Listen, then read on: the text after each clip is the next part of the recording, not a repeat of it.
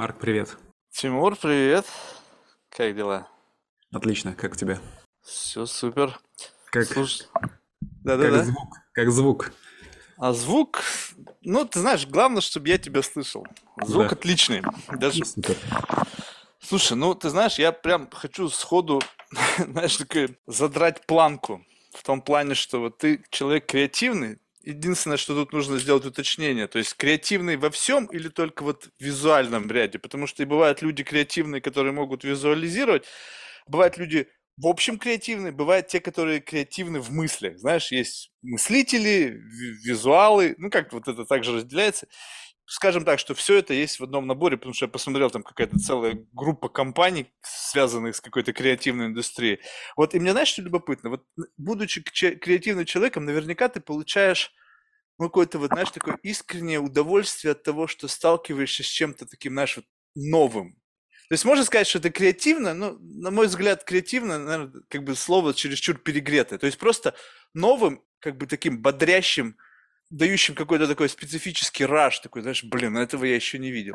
И вот мне любопытно, вот если, скажем так, оно есть такое чувство внутри себя живет, вот было что-то из последнего, какие-то мысли, которые вот прямо так взбодрили, ты думаешь, блин, вот эту штуку я что-то первый раз как-то, ну, и причем, не знаешь, не, не энциклопедического плана, какой-то факт, а вот именно что-то, что на уровне такого, знаешь, экзистенционального такого вот внутреннего. Да. Слушай, я, наверное, обобщу в начале, а потом отвечу на вопрос как раз. Давай, давай. Короче, что я думаю по этому поводу? Я думаю, что на самом деле эта самая перегретая креативность– это следствие, наверное, желания изучать мир в таком большом понимании, да? Ага. Желание изучать мир, оно, конечно, возникает скорее, мне кажется, я надеюсь, что в детстве, когда ребенку позволяют интересоваться миром. Для этого необходимо бывает, я думаю, разные какие-то на разная атмосфера, но в целом, наверное, она должна предполагать, что ребенок должен иметь возможность защищенно или в меру защищенно интересоваться миром. То есть некая безопасность определенная, психологическая. Мне кажется, потом это сказывается все-таки в итоге в тем, что человек в целом и- интересуется жизнью. И это вытекает совершенно в разные сферы. И та самая креативность, мне кажется, это, ну, как ты сказал, а, не только визуальная, да, но и любые другие проявления. А, И мне кажется, это свойство характера должно быть, скорее всего, интересоваться. М. И ты пытаешься что-то новое узнать, открыть. Даже ты знаешь, э, ты сказал, что сказывается ли только там в визуальном или в других вещах. Мне кажется, что вот есть довольно пошлая поговорка, может быть, что Я как люблю говорят, пошлости. ге- гениальный человек и гениальный во всем.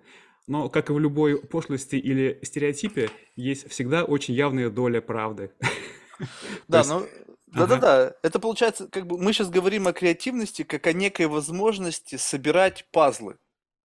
Ну, то есть представим тоже, себе, что, ну, как бы можно же так сказать, да, что вот именно вот э, бросили что-то на стол, и вот талантливый человек, который талантлив во всем, он соберет вот эти осколки так, как никто другой за этим столом.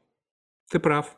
Я думаю, знаешь, это происходит потому, что как раз а, чем менее шаблонизировано сознание, то есть у тебя нет правила, что именно та деталь с этой хорошо, а вот та с этой плохо. Ты принимаешь любые варианты, любые варианты, а это как раз тоже происходит на самом деле из ощущения свободы, свободы решения, свободы поведения, самовыражения. И это же сказывается на том, что ты можешь взять там, не знаю, оперу и положить ее на какой-то очень смелый бит, сказав, что а чё бы нет. И э, в визуальном искусстве то же самое. Взять там, не знаю, образ утки, совместил там его с банкой пепси и получил что-то там третье, да, то есть, ну вот. Мне кажется, как раз в этом и есть то, что нету явных границ и ограничений в твоей голове. И ты просто скрещиваешь. Да, слушай, ну вот тут любопытно. Вот скажем так, э, окей, э, все эти люди за столом, ты скрестил что-то там одно с другим, все охренели. Вау, прикольно. Ты вот под этим рашем такой тоже думаешь, блин, ну ладно, такой лаз, звездочку себе прилепил одну. Но потом ты понимаешь, что все, что ты делаешь, даже несмотря на то, ну, если, скажем так, у тебя три шага ты впереди, вот, и как бы у тебя есть вот этот гэп, который постепенно сокращается, по ходу жизни я убежден, что каждый, даже супер талантливый, у него есть какой-то такой, знаешь, такой, э, ну, не, не минута, может быть, там, годы славы, когда он просто впереди всех. Но постепенно это mm-hmm. как будто бы расстояние сокращается, и в этот самый момент ты чувствуешь, что, окей, в очередной раз вбросили что-то на стол, опять ты собрал, все как бы ахнули, ты смотришь, блин, в этом во всем есть определенный паттерн. То есть вот то, как ты складываешь нестандартно, то есть как будто бы ты заложник вот этого mindset а гениальности, ну, это как бы творчество. Либо же настоящий творческий человек, он каждый раз сам себя удивляет. Ну, mm-hmm. скажем так, что ты обычно, как бы жопу с пальцем, да, скрестил, и все таки вау, прикольно, да, но как бы в следующий раз ты скрестил не, не жопу с пальцем, но что-то приблизительно, но логика в этом то же самое сохранилась. Uh-huh, как uh-huh. будто бы у этого процесса скрещивания есть какой-то, ну, как бы, как, как будто бы тоже паттерн. Когда он складывается всегда в рамках и остается привкус тебя. А этот привкус ну, со временем становится неинтересный. Ты как бы постоянно, блин, одно и то же. Вроде бы что не пьешь, а все отдает одним и тем же. И вот как вот, э, ну, это правда, либо это я сейчас выдумывал, и нас, действительно, творческий человек, он каждый раз сам себя удивляет. Прежде всего, сам себя. Слушай, я думаю, и так, и так. Я, наверное, скажу про оба случая. Угу. Первый случай, когда ты говоришь, есть некий паттерн, когда человек реально используя некий инструмент, который он отрыл однажды, и его эксплуатирует периодически, потому что, ну, он классно им владеет. А, более того, и часто это бывает очень важно как раз а, в том, что он начинает его эксплуатировать, потому что эксплуатация одного этого паттерна, одного инструмента как раз делает его супер узнаваемым, а это как раз делает то, что называется почерк, да, то есть mm. мы же знаем художников, которые вот это его стиль Пикассо или там это там Мане, потому что он открыл фишку и потом эксплуатирует. Часто это бывает даже на самом деле трагедией для художника, потому что вот, вот, вот. быть заложником собственного этого коридора, который он первый открыл, но потом же по нему едет, и он понимает, что, ну, блин, сделаю шаг влево, шаг вправо, буду уже не я, меня уже не купят, потому что меня покупают именно за этот коридор, ну, условный коридор, а, по которым я двигаюсь. Поэтому да, я думаю, что... Пикассо раз... экспериментировал, он вот. особо не боялся. Ну, я думаю, что там просто Помню. время. То есть там время, как, знаешь, он просто как это, как, э, как это, зрел. То есть у него, вот его, мне кажется, самое это вот такое мощное, это, это как раз когда он созрел. И там он застрял, да. Ты знаешь, чем крут Пикассо, он как раз себя переизобрел несколько раз. Есть же так называемый голубой период, розовый mm-hmm. период у Пикассо, когда он реально... Э, там все есть, там он, он, он хайповал, мне кажется, кубизм, там вот это все. Да. Даже, даже в какие, какой-то, какой-то намек на импрессионизм там был. Ну, то есть такой, правда, абстракционизм, то есть почти сюрреализм. То есть там все было в него вплетено, он, хайф, он сто процентов хайповал. Слушай, он, я думаю, я думаю, он хайповал, но он себя еще переизобретал как раз этими периодами. Вот, допустим, вспомню того же, мы сейчас пошли по художникам, окей, чуть по ним пройдем. Допустим, Дали. Ага. А, он же довольно, как бы, он нашел некий э, вот этот свой подход, скажем так, такого сюрреализма, где там угу. слоны на тонких ногах ходят, там время стекает по ступеням и так далее.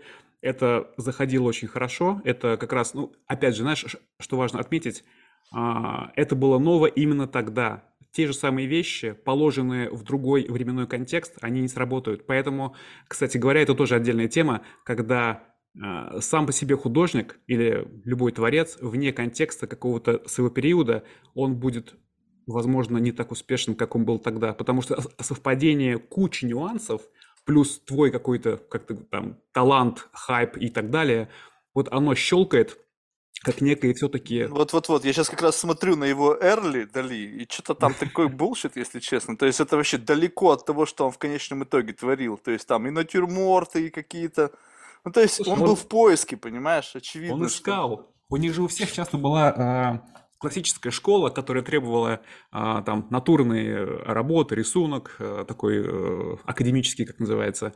Вот. И потом уже, естественно, они выходили в поля искать себя. Тем более, что тут тоже очень важный момент как раз. Вот долгое время, когда в искусстве был а, реализм, когда все рисовали... То есть а, это было тоже ответом, на самом деле, на контекст времени, потому что не было другого способа воспроизвести а, реальность. И поэтому тот, кто рисовал реалистично кто-то рисовал реалистично, это было супер ценно, потому что не было... Это как фотки из прошлого, тогда же фотоаппаратов 100%. не было. Это были просто фотографы, фотографы э, того времени. Как только возникает фотография, у тебя отпадает необходимость в фотореализме, потому что нафига он нужен, когда фотоаппарат шикарно копирует реальность. Поэтому, естественно, пошел поиск, и пошли вот как раз импрессионисты и, и, и все, и все, все прочее. Там еще причем, как обычно в искусстве, часто подмешиваются новые инструменты, которые открываются, на самом деле, часто наукой. Допустим, оптика дала там очень много знания художникам, там, тем же импрессионистам, да, то есть, допустим, или понимание, что свет, оказывается, имеет там, ну, то есть это там большой спектр, там синий, там красный спектр, там и как они сочетаются, как они пересекаются. Ну, допустим, да, вот один факт тебе скажу, например, а, можно, например, краски смешивать, а можно сделать так называемое оптическое смешение, вот то, что используют, допустим, у импрессионистов. То есть Допустим, ты э, покрасишь стену полностью в оранжевый цвет, оранжевой краской. Это будет оранжевая стена. Это будет механическое смешение краски. Ты смешал красный и желтый, получил оранжевый, намазал на стенку. Угу. Также ты можешь, допустим, не смешивая краски, а взять просто банку красной и банку желтой краски и покрыть стену точками красными и желтыми, но uh отойдя издалека, они смешаются оптически, и будет такая же оранжевая стена. Хотя вблизи это красные и желтые точки. Вот такие вещи как бы тоже импрессионисты открывали, и ранее это не использовалось. И куча всего другого. Поэтому, да, то есть как бы наука тоже влияет на, на эти новые... Еще бы вбрасывают постоянно какие-то Вообще. новые пазлы для того, Вообще. чтобы у тебя мозги начали крутиться. Слушай, ну вот это вот, как бы мне, мне вот именно любопытно, как бы такое ощущение, что вот я как раз-таки заложник своего майнсета. То есть мне кто-то, знаешь, как бы, давая мне возможность выйти из этого тупика, говорит, надо расширять кругозор. Я говорю, ну окей, у меня будет больше пазлов. Ну, то есть вот как будто бы, но я их смешаю все равно вот так, как я их всегда смешиваю. Ну, то есть я теперь могу оперировать там какими-то модными словами, там, блокчейн, да, там, AI. Ну, то есть я ни хрена не понимаю, чуть-чуть так, на уровне такого, знаешь, супер дилетанта. Но, по крайней мере, я могу их уже примешать. Но в целом, как бы в общем контексте, я не удивлю сам себя. Ну, то есть как будто бы я все равно буду заложником вот того самого какого-то коридора мысли, который, с которого я не могу никак вырваться. И вот собеседник – это как раз-таки попытка, как бы, знаешь, вот вырваться из этого коридора и вот не знаю, вот почему я тебе спрашиваю, то есть как будто бы, знаешь, как бы такой нужен boost, чтобы вот как бы то, что тебя, как, как знаешь, как ошпарило, и какая-то такая мысль, которая тебя просто выбила же из своего же собственного какого-то, знаешь, такого вот, ну, коридора привычного. И, возможно, это как раз-таки тот самый, знаешь, такая лазейка в этом коридоре, которая и меня из него может вытащить. То есть всегда это ищу. Не знаю, Слушай, как вы... объяснить словами. Слушай, я думаю, что выбить себя из вот этой наезженной колеи на самом деле важно, и более того, люди в целом, мы, ты, я и человечество веками также пытается как бы вылезти за пределы самого себя. То есть люди используют различные там способы от веществ там до каких-то медитаций, там саунд-терапии и что только уже не придумано.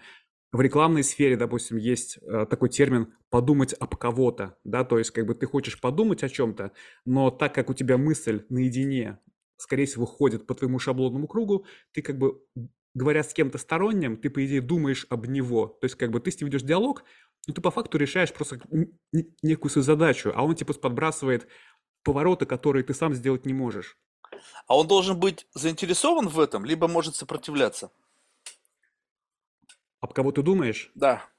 Я думаю, он должен быть, по крайней мере, довольно гибок э, в своем умении рассуждать или хотя бы давать тебе какую-то пищу, потому что, естественно, подумать просто об кирпич ты не можешь, тебе нужен какой-то интеллектуальный процесс, да, но вот а представь, не, ну тут же получается важно как бы заинтересованность. Ну представь себе, что, ну, как бы беседа такая, то есть, да, я об тебя подумаю. И э, получается так, что человек, ну, хорошо, если то, то человек, об кого ты думаешь, по сути, твой единомышленник. То есть у вас как будто бы единая такая система ценностей, такая единая система координат, интересов, увлечений, и вы как бы друг друга карабкаетесь. Но ведь, понимаешь, как будто бы тоже вы заложники, то есть этого mindset а. Ну, то есть когда вот отдельная community, как бы narrow-minded people, то есть я сейчас как бы в хорошем смысле этого слова, то есть как-то объединены общими интересами, смотрите в один вектор у вас, вы как объединились? Потому что у вас единая система ценностей, плюс-минус одинаковые взгляды, одинаковые интересы, и вы как бы уже заложники этого. И вот вы друг друга думаете, ну да, как бы некая некая глубина, безусловно, возникает, но вот это как будто примеси свежей крови, вот такого взгляда под углом 90 градусов, там, перпендикулярно к вашему мнению, а не возникает. Приходишь к человеку, которого просишь, слушай, вот у меня вот есть какие-то crazy идеи, да, я бы тебя подумал. Он говорит, ой, настолько crazy, что мне неинтересно, я не готов в это инвестировать. Бум, беседа не получилась. То есть как будто получается, что и смысл заключается в том, что тебе нужно как-то заинтересовать, то есть как-то заинтриговать потенциального вот этого, как бы вот это кривое зеркало, об кого ты собираешься, ну, от кого ты собираешься отразиться в том, чтобы эта беседа интересная. Пойдем, пойдем со мной, пойдем в мой лабиринт там, Марка или там Фавна, да, там кто кого. Я тебе покажу, там прикольно, там на самом деле можно получить удовольствие. Но такое ощущение, что как бы люди не особо хотят туда идти. То есть как будто бы боятся, что там обнаружат что-то, что может быть не совсем им понравится. Слушай, поэтому я думаю, вернее думать об человека или заниматься таким процессом с тем, кто, конечно, обладает, вот опять же, какой-то свободой, а, гибкостью мышления. Конечно, вам нужно быть... Э, ты знаешь, я думаю, базовое условие для такого диалога или такого процесса – это просто хотя бы, чтобы люди могли а, как-то скользить мыслью по вещам каким-то, а, не цепляясь и умея как-то посмотреть на одно и то же под разными углами. Да-да-да-да-да-да. То есть как бы некая отвязанность от такой базовой, а, такой сейф. А... То есть как будто бы лейтмотив ловить, не привязываясь к словам. То есть ты как бы чувствуешь просто как бы какую-то э, энергию наклона. То есть как будто бы вот что-то есть, ты как бы не пытаешься каждое слово в отдельности процессить, ты чувствуешь просто как бы контекст. Или, или нужно к словам тоже цепляться? Просто тут есть разные вещи, знаешь, как бы что на что смотреть. То есть есть как бы, как бы дьявол кроется в деталях, да, либо же более широко делаешь некий такой зум-аут и смотришь над, вот как бы просто управляешься чем-то не, не совсем в пикселями, а общей картиной, как бы вот куда mm-hmm. это, о чем это. Либо это просто можно по мере дискуссии как бы плавать зум-ин, зум-аут, зум-ин, зум-аут. Слушай, я думаю, зависит от желаемого итога, такого процесса? Наверное, а, вот ты сказал, кстати, про, про слова или там зумироваться и э, там не зумироваться. Я думаю, на самом деле, кстати, вот о словах.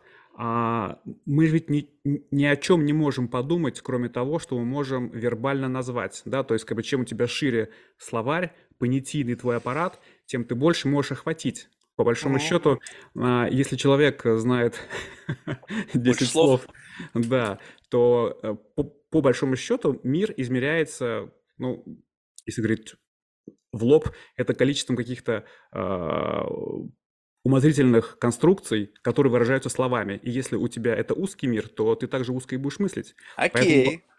Тогда хорошо, тогда слушай, давай вот так вот. Вот какое, вот какое определение, с каким определением ты недавно столкнулся, которое вот не просто как вот, знаешь, на полку, а что-то ты услышал и такой, буль, это же прикольно, это типа теперь, теперь я могу это использовать, и теперь у меня для этого есть определение. Хм, интересная мысль.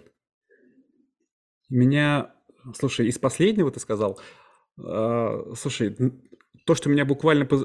вчера просто, ну, скорее, ты знаешь, так э, удивило и насмешило эта мысль, mm-hmm. это, это был банальный мем из откуда-то, где я увидел, где просто э, была описана ситуация, когда ты умираешь, и в эту секунду с тебя снимают очки VR и говорят, ну как тебе? Mm. Это, ну, э, это скорее, знаешь, такая мысль для, Но это для мысль. фильма или матрицы. Это, это, да. это, не, это не совсем как бы определение. Да, это да. знаешь, это как определение, как можно сказать. Вот представь себе, что как бы всегда было что-то в темноте. Ну, то есть в этом углу ты знаешь, что там что-то есть, но ты не знаешь, как это называется, ты не знаешь этого определения. И вдруг кто-то дал тебе фонарик, и ты так жик на него посмотрел, и вот впервые ты столкнулся с тем, что в тебе жило, оно как, знаешь, такой какой-то секретный соус или секретный какой-то клей, который все это склеивал, но ты понятия не имел, что это называется на самом деле так. На самом деле это термин какой-нибудь из философии или психологии, или там, не знаю, метафизики, не знаю, да откуда угодно. И у этого есть там целое там учение, есть там десяток научных статей. Ты же, блин, как ты с этим жил? И тут раз тебе подсветили, ты бежишь, ах, вот это что такое, оказывается. Слушай, такие конструкции постоянно возникают на самом деле, и очень часто э, удивляешься тому, что, ну, на самом деле, чаще всего, конечно, это замечаешь, читая что-то э, из э, что-то про науку, про, косм... там, про космос и так далее, потому что все-таки э, погружение вот в эти такие, как бы, большие тематики, ну, которые там находятся в основе, там, не знаю, всего устройства мира.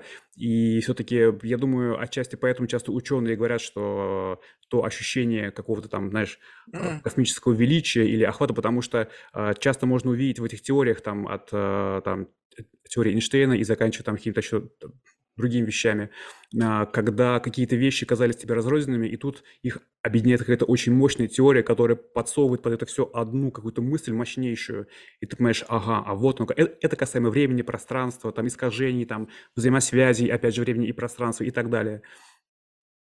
Слушай, ну это такие как будто бы мысли, для которых нужен специфический контекст. Ну, скажем так, вот ты начитался там, вот не знаю, сейчас там этот телескоп веба, да, и вот там все, блин, интернет пестрит там новыми снимками, там новыми теориями и так далее. То есть, по сути, вот эти вот расширения понятийного аппарата, оно напрямую должно э, идти э, как бы с темами. То есть вот у тебя расширился там, не знаю, понятийный аппарат, ага, пошел там, не знаю, к астрономам, к астрофизикам, с ними поговорил. Ну что иначе, что толку? Это такое ощущение, что, вот, знаешь, у тебя вот библиотека полная книг, да, вот твоя голова, ну или там, в моем случае, там, три книги. Вот, и ты как бы, ну, они у тебя есть и есть их же нужно как бы вот, ну, куда-то вбрасывать, то есть как бы и а, вбрасывать тогда, когда они имеют смысл для твоего собеседника. Представь себе, ты, допустим, какой-нибудь там сверхученый, ты вот встречаешься со своим, не знаю, одноклассником, а он, блин, не знаю, там, пинчуга там со двора. Ну и как бы для, для него вот эти вот определения, они вообще роли никакой не играют. То есть получается так, что два мира столкнулись, и как бы погода никакой это не сделана. Для тебя, не для него.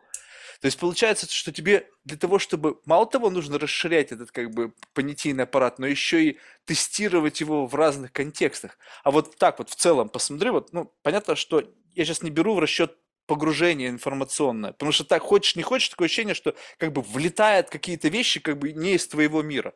Но в целом, вот если взять твой мир, вот насколько, вот, ну, плюс-минус он однообразен. Я имею в виду, что как бы все равно плюс-минус всегда один контекст. Как бы чтобы ты раз и вдруг в совершенно новом контексте, в котором ты абсолютно не вооружен, и ты думаешь, блин, что я вообще тут делаю?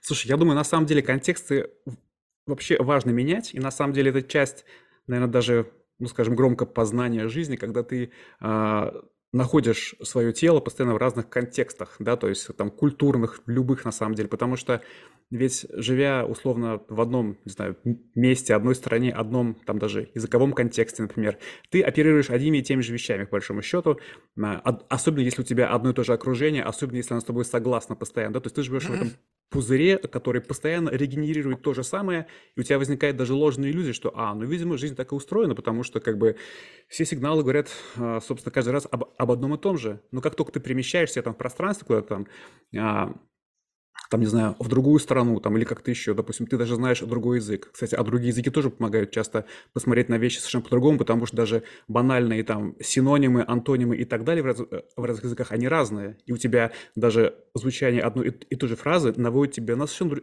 на совершенно разные ассоциации в, допустим, там, немецком, итальянском, либо там греческом. Вот. Это тоже важно, а потому что, опять же, если ты знаешь там один язык, это ты как бы знаешь один контекст, два-три, ты знаешь два-три контекста, например. Я не помню а, ту ситуацию, но а, в деталях какая-то была задача, там то ли философская, то ли математическая, которая была решена в итоге, кажется, на немецком, потому что какой-то контекст был другой. Я сейчас факт не помню, но mm-hmm. даже если даже если это как бы история а, некое приукрашивание, то сам механизм этой истории я вполне понимаю. То есть да, как бы некоторые вещи можно увидеть по-другому, даже просто из-за того, что в русском есть мужской, женский, средний пол, например, да, там, а в другом языке нету. Это уже тоже влияет на восприятие. Там, у нас там стул мужской, а табуретка женская, а где-то нет. Тоже интересно.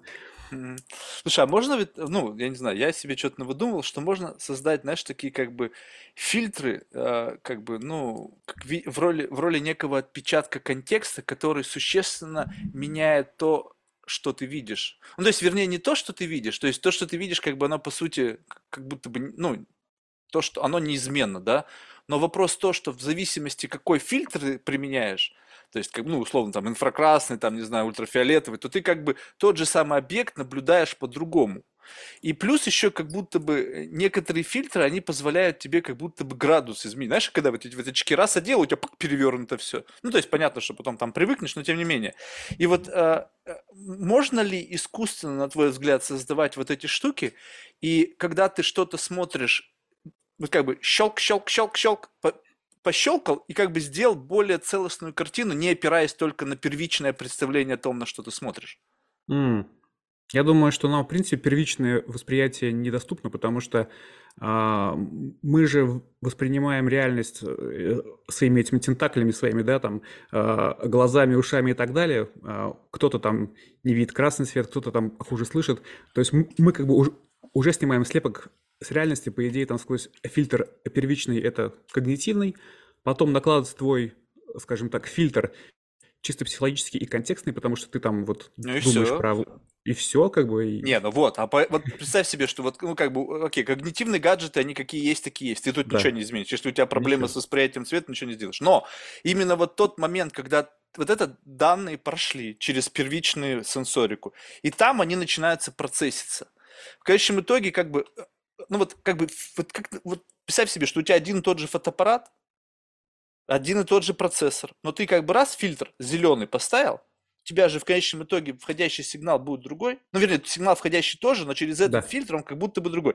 Ты разные поменял, а потом смотришь, блин, как бы обратно всех их собрал воедино, разложил. И вот как бы смотришь на мир в зависимости от того, не то, как это вот by default. Знаешь, вот есть такой режим, как будто бы дефолтный. Ты просто движешься в нем, и он как бы дает тебе максимально оптимальный набор вот этих всех оптимизаций, всех твоих когнитивных гаджетов и процессинга для просто для движения вперед в рамках какого-то вот выбранного тобой направления.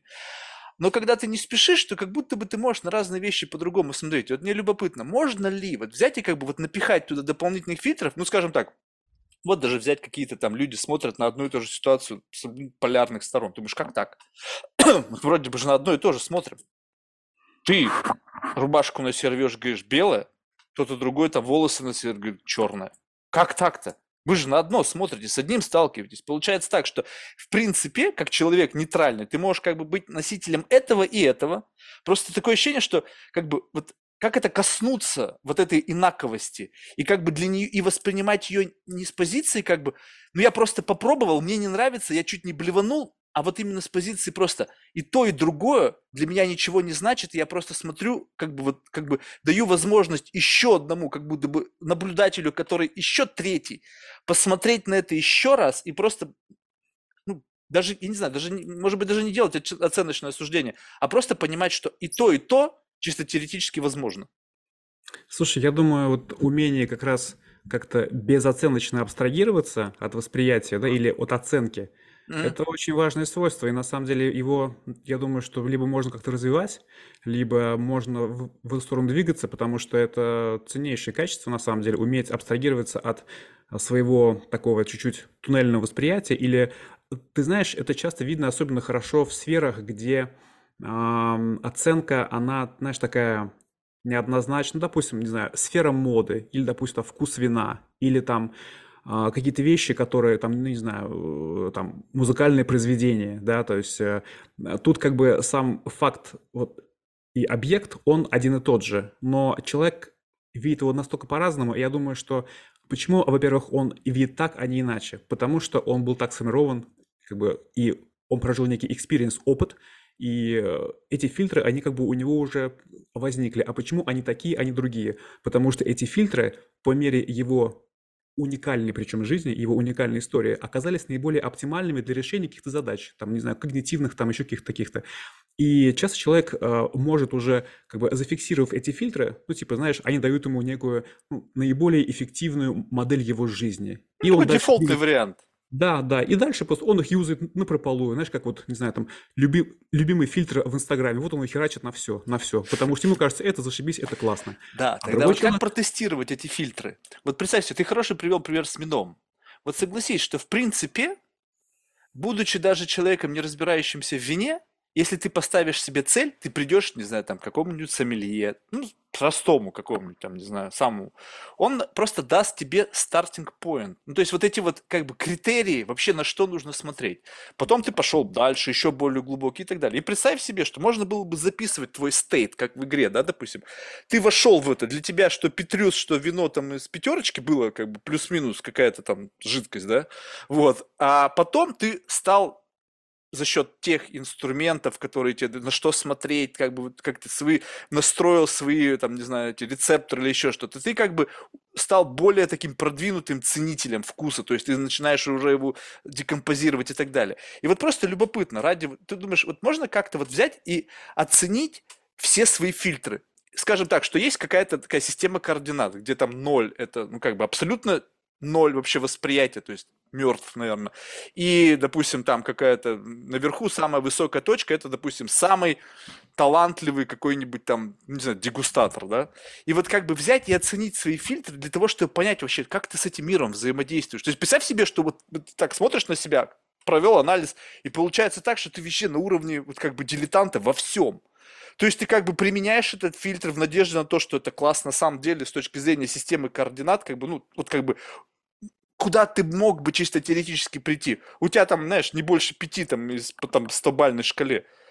И ты понимаешь, блин, нихера себе. То есть я так жил всегда. Я даже не пытался как бы изменить вот это вот как бы градус восприятия своего вот тех или иных вещей. Я думаю, ты знаешь, во-первых, было бы здорово, но это не так, если бы была та самая одна шкала, где есть ноль, а где есть типа топовые стопроцентные там знания.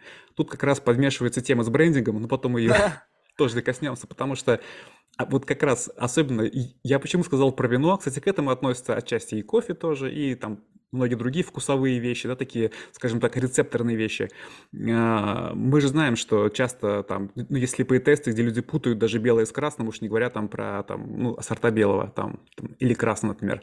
А, влияние даже вот или знание, что эта бутылка дорогая, это дешевая, оно тоже влияет на восприятие. Человек говорит, а, ну да. То есть как бы он часто а, как бы а, как это, из, из будущего в прошлое, да, то есть он, узнав цену, он может, сам того не понимая, объяснить эти вкусовые нюансы, которые на самом деле ничего не значат. Кислинка там, сладинка, горчинка, фиг ее знает. Но человек начинает объяснять, да, у этого же есть цена, то есть как бы он уже увидел некую планку, и он думает, ну это же не зря такая там цена в 2500 фунтов за бутылку, значит там что-то скрыто.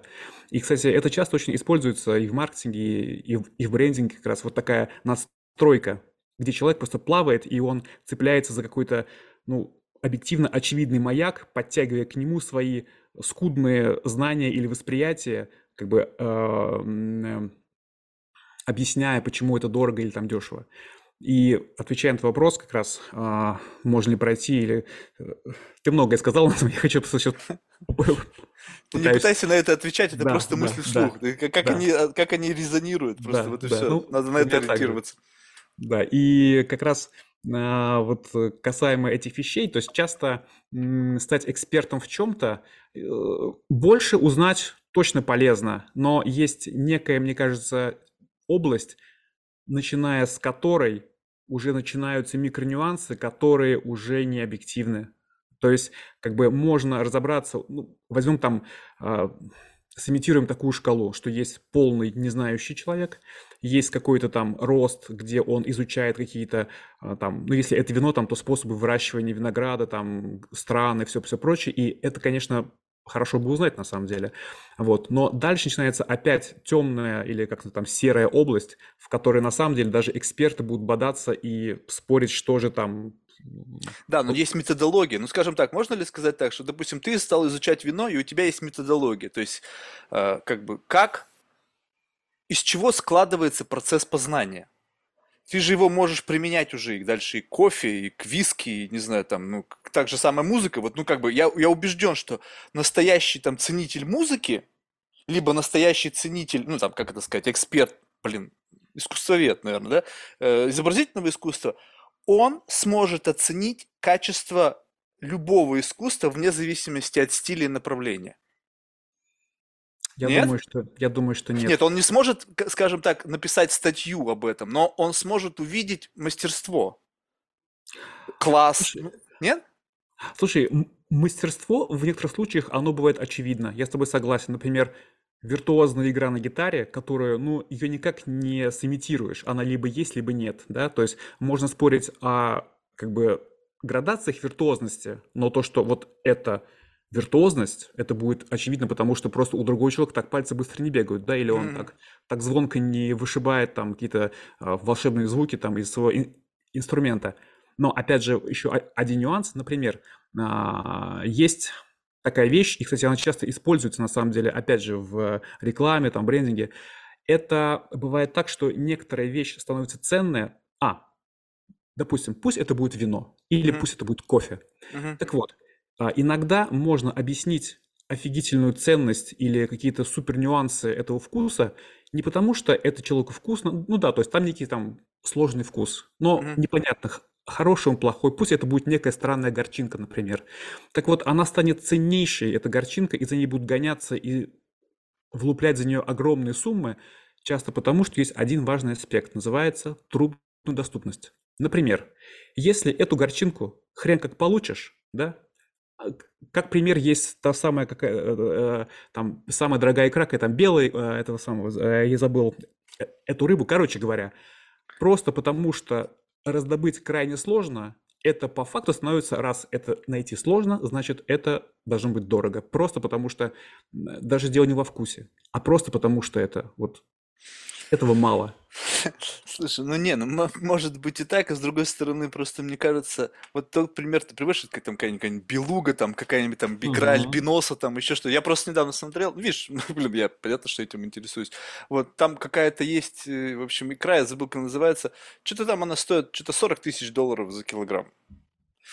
И вопрос в том, насколько она редкая, мне кажется, не столь важен, сколько как ее цена. Ну, то есть, как бы можно же ведь от противного идти. То есть, можно что-то редкое найти и сказать, что это очень редкое, поэтому очень дорого стоит, как, не знаю, редкоземельные металлы, да. А можно сказать просто, ну окей, ну это какой-то необычный сорт, и мы просто впендюрим цену козью. Вот просто козья, безосновательно в какой-то мере. И найдутся люди, которые просто в силу того, что у них до хрена денег, и они скучают, они это купят только ради того. Ты знаешь, мне, кстати, вот я от такое отступление. А, у меня, значит, э, есть знакомый, и он однажды меня угощал виски. Я даже сейчас не воспроизведу его название, какой-то коллекцион. Ну, в общем, какая цена козья. Сейчас что-то в районе 20, по-моему, тысяч или что-то такое за бутылку.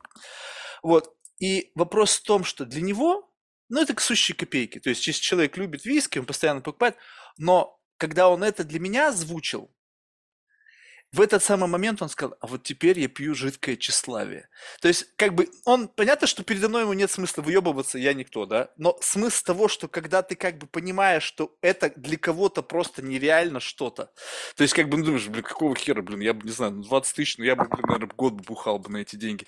Вот, а, а тут, и как бы в этот самый момент просто дело уже не в деньгах, вопрос в том, как это резонирует с миром, то есть, как это резонирует вот э, и как бы здесь вопрос не только, чтобы выебнуться, понимаешь? Это как бы немножко другая. Я не могу это объяснить, это чувство, он мне просто пытался объяснить. В его, в с его языка это звучало как бы вот совершенно логично, мне просто не могу подобрать правильные слова, что как будто бы вот это и есть как бы жидкое тщеславие, но, но не важно, что как бы он, но не, не то, чтобы он перед тобой выебывается, а именно то, что для тебя это вот так вот, а для него это никак, и получается на стыке этого он получает некое удовольствие. То есть Слушай, иначе это конечно, сложно это, объяснить. это же самовыражение через потребление, например.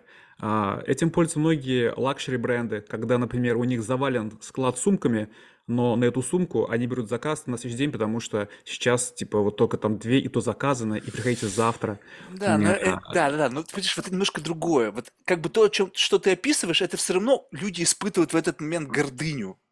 Ну, то есть, как бы я, вот, посмотрите, я типа там хожу, там, не знаю, там в каком-нибудь супердорогом бренде, и как бы другие люди, ты как бы демонстрируешь это и хочешь получить вот это вот, э, как бы, вот эту, ну, как бы улучшить себя, не знаю, там, как бы показать, что ты круче, богаче, успешнее. А здесь именно сам факт того, что, как бы, человек, который с тобой рядом находится, он, для него это что-то абсолютно непостижимое, и получается так, что в этот самый момент ты как бы через него это пол- получаешь. То есть ты через него как бы пьешь что-то такое, что добавляет цену. Потому что если бы мы с ним пили что-то, что я могу позволить, ну это было бы просто пьянка. Ну, то есть, как бы тот человек бы не ощутил бы ничего.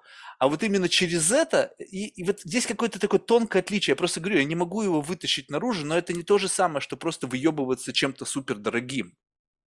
Потому, и поэтому, мне кажется, для большинства людей, которые как бы, может быть, не понимают природу вот сверхдорогих покупок, потому что это все перемешано. Для кого-то это выпендрешь стопроцентно, а для кого-то это как раз-таки просто способ не то чтобы самовыразиться, а просто получить что-то вот именно вот под этим соусом. Слушай, тут, я думаю, есть, да, тут, я думаю, есть разные, на самом деле, подходы к этому, и зависит это от, опять же, наверное, от мировоззрения человека. Для кого-то выстраивается условная, знаешь, такая шкала товаров от дешевого к дорогому. И он живет а, играя, вот, знаешь, так сказать, геймифицируя свою жизнь, двигаясь от дешевого к, с каждым годом к все более дорогому, и в этом он ощущает некую игру. На самом деле, это, я думаю, кого-то затягивает. Кто-то, кто, например, дорывается до, или там, скажем так, доходит до этого уровня, где он может себе позволить все эти, допустим, товары самые дорогие, либо там какие-то бренды, что-то еще, там уже, я думаю, возникает вилка, как бы как раз, э, знаешь, такой тест на, на тебя. Mm. Потому что кто-то ощущает э, упадок, как бы, я дошел до потолка, что делать дальше? Нет дороже яхты, нет дороже икры, и более дорогого коньяка я уже не куплю. Куда мне идти? Для кого-то это будет э, большое расстройство, для кого-то это будет переосмысление, он пойдет уж Очевидно, что раз он покупает такие вещи, возможно, у него есть некие средства. Возможно, он будет искать некие способы самореализации, может быть, даже их искать не в физическом воплощении товара какого-то, а, может быть, тратя на, там, не знаю, какие-то а, там благотворительные проекты, там, спасение тех же белук, которые дают дорогую икру. Что еще? Вот я тебе, кстати, вот об этом и говорю, что получается так, что чисто теоретически, вот, э, просто чтобы можно было более понятно сказать, да, с точки зрения музыки, вот представь себе, что если мы говорим, что мы настраиваем свои вот эти э, как бы фильтры восприятия, тогда можно не... Им... То есть представь себе, что, допустим, некоторые люди, вот они слушают, допустим, там, не знаю, Джимми Хендрикса, говорят, фу, какое говно но они в этот момент делают оценочное суждение только потому, что им эта музыка не нравится, возможно, просто она не звучала, вкусовые, но в этот самый момент ведь безотносительно к тому, как, насколько она тебе нравится и не нравится, можно сказать, что это высокий класс. Понимаешь? Вот эту вот разницу. То есть, в, как, бы, как будто бы ты делаешь зум-аут. Да, мне это не близко. Вот, допустим, я честно могу сказать, я могу слушать классическую музыку, но мне она не близка. Я просто, у меня было пару подкастов, с, значит, один там был, значит, э, из оперы, девушка была исполнительница на фортепиано, я слушал там перед этим просто, чтобы себя правильно мозги прокачать. Я помню в детстве бабушка меня туда-сюда таскала постоянно. Но вот спустя уже долгие годы я это слушаю, и это, это тяжело. Это прямо работа для мозгов, когда вот тебе нужно раскрывать вот эти вот всякие, декомпозировать эти звуки. Но я чувствую там класс безотносительно того, насколько мне это нравится. И вот как бы жить, вот именно как бы делая еще один шаг. То есть в этот момент как будто бы упало на твою мембрану, и ты говоришь, что-то не мое, не то, не вкусно, не классно, не красиво. Окей, еще шаг. Делаешь, и как бы ты как будто бы начинаешь видеть без относительно к привязке, насколько тебе это нравится, не нравится, просто уровень того, на что ты смотришь. И вот это натренировать штуку, понимать каждый раз, на что ты смотришь с точки зрения некого уровня. И вот где критерии этого, это же всегда любопытно, когда ты говоришь, это мой лучший друг. То есть получается что?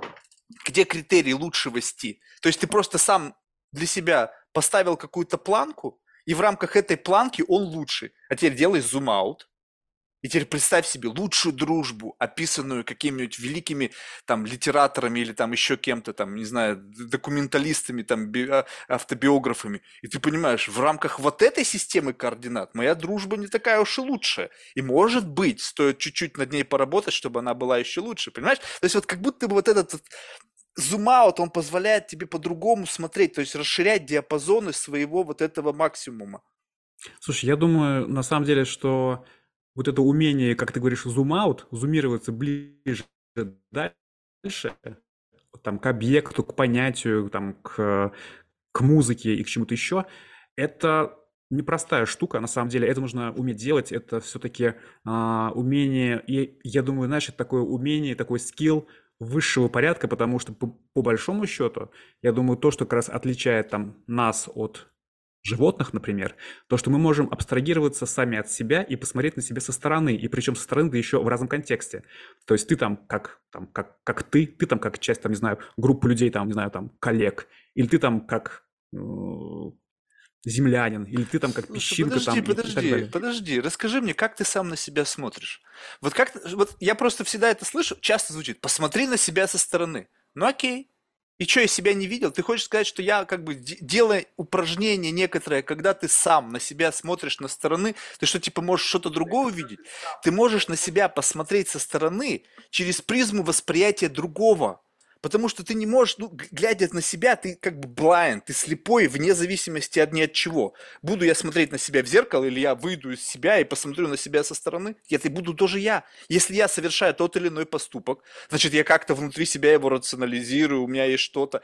И увидеть разницу между твоим отношением к этому и моим поведением можно только тогда, если я возьму твой mindset, туда прыгну, и вот ощутив как это тебя бесит или как это тебя раздражает, увижу, насколько это меня ложится, и вот тогда я скажу, о, вот оно как это для тебя, потому что для меня там вообще ничего нету, магнитуды никакой, ноль. Поэтому вот эти вот разговоры, посмотреть на Марк. себя со стороны, как-то звучит очень фейково, мне кажется. Слушай, я думаю, это как раз имеет от, отношение напрямую к эмпатии, да, то есть когда, ну, эмпатия в плане не а, там сочувствия кому-то, хотя тоже это часть эмпатии, конечно же, а эмпатия в том плане, что ты можешь почувствовать, что, ну, хотя бы представить, что чувствует другой человек, или там, не знаю, а, как делают актеры разные а, упражнения, допустим, пытаясь побыть стулом, чайником, кем-то еще, короче, не собой.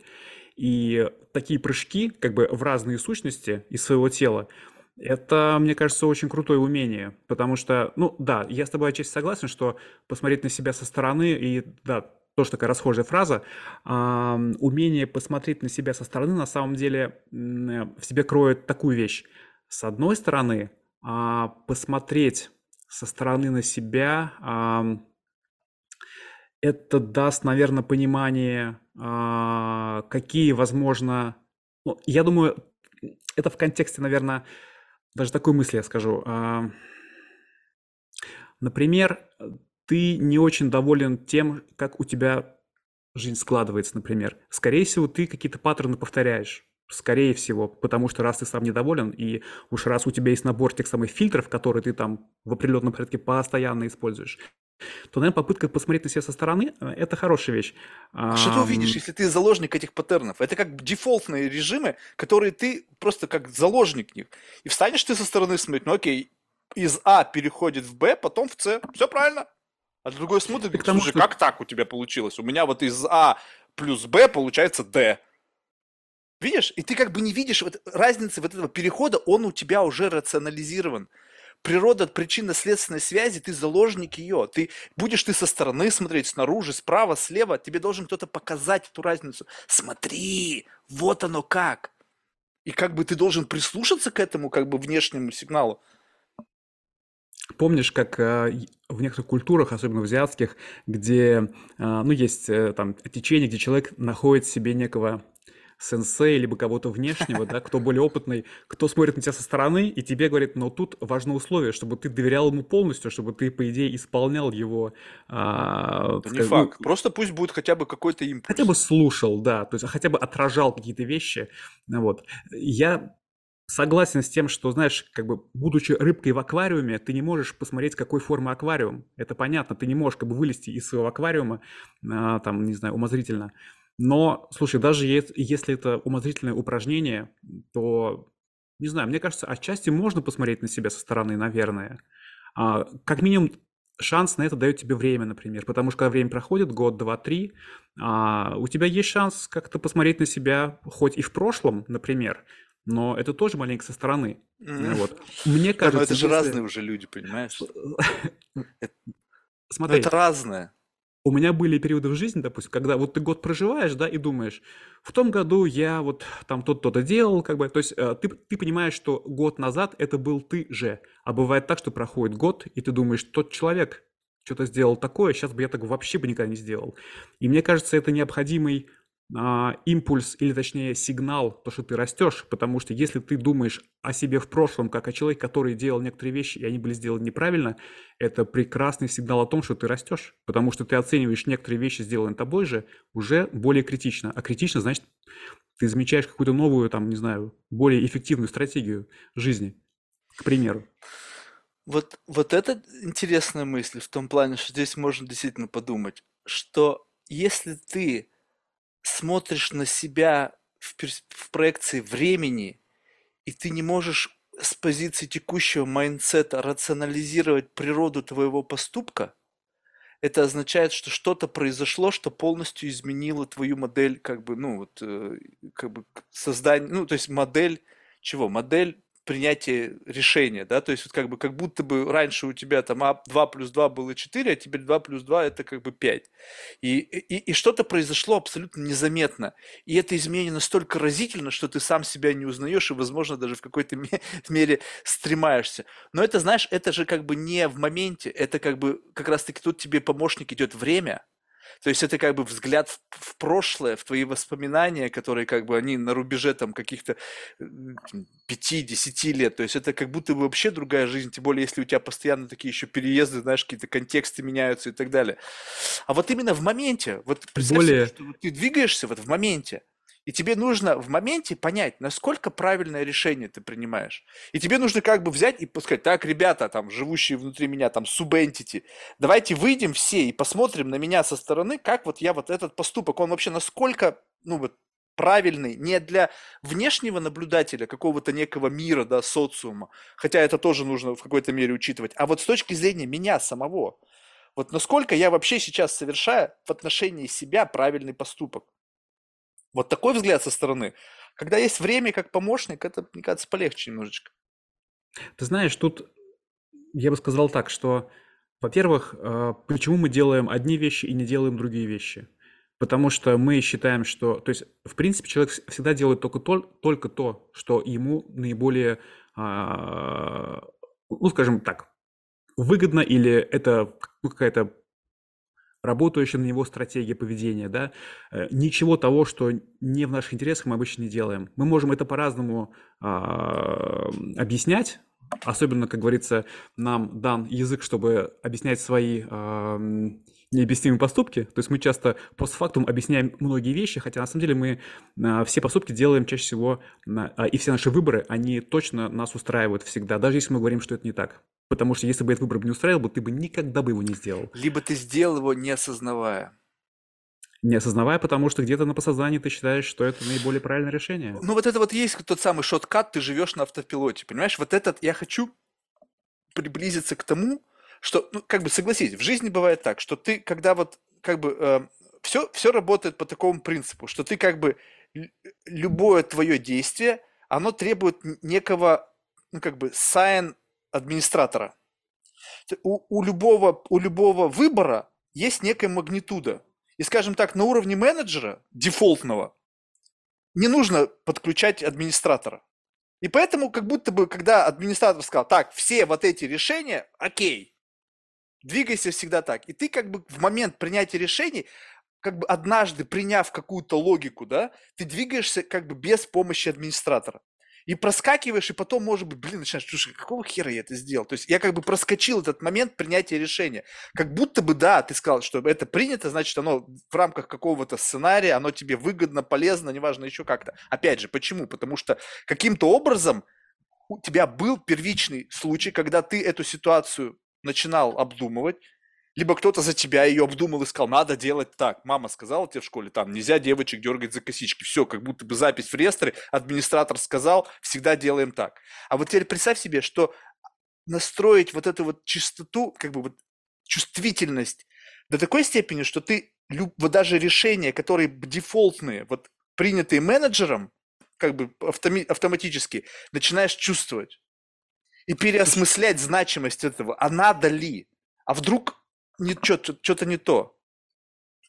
Необходимость э, отдачи каких-то действий на этот дефолтный механизм, она на самом деле необходима нам чисто а, с точки зрения даже Ну, там, ресурсно, э, э, энергоэффективности. физиологии, конечно, да. И вопрос только, что ты отдашь на дефолтную часть, а о чем ты хочешь подумать и решить. Потому что, естественно, мы, ну, очевидно, что мы не занимаемся там мыслями, э, сколько раз моргнуть э, в минуту или там сокращаю ли я сейчас свою сердечную мышцу или нет, потому что это Ну, будет это не, но это не определяет ничего, Да, согласись. да, Мы же сейчас но говорим о других вещах. да, да, ну как бы идя дальше, соответственно, как бы а, и идя дальше и повышая планочку по, по этим дефолтным решениям, в принципе, там уже возникает момент, когда да, то есть что отдать на дефолтное решение, а о чем можно подумать.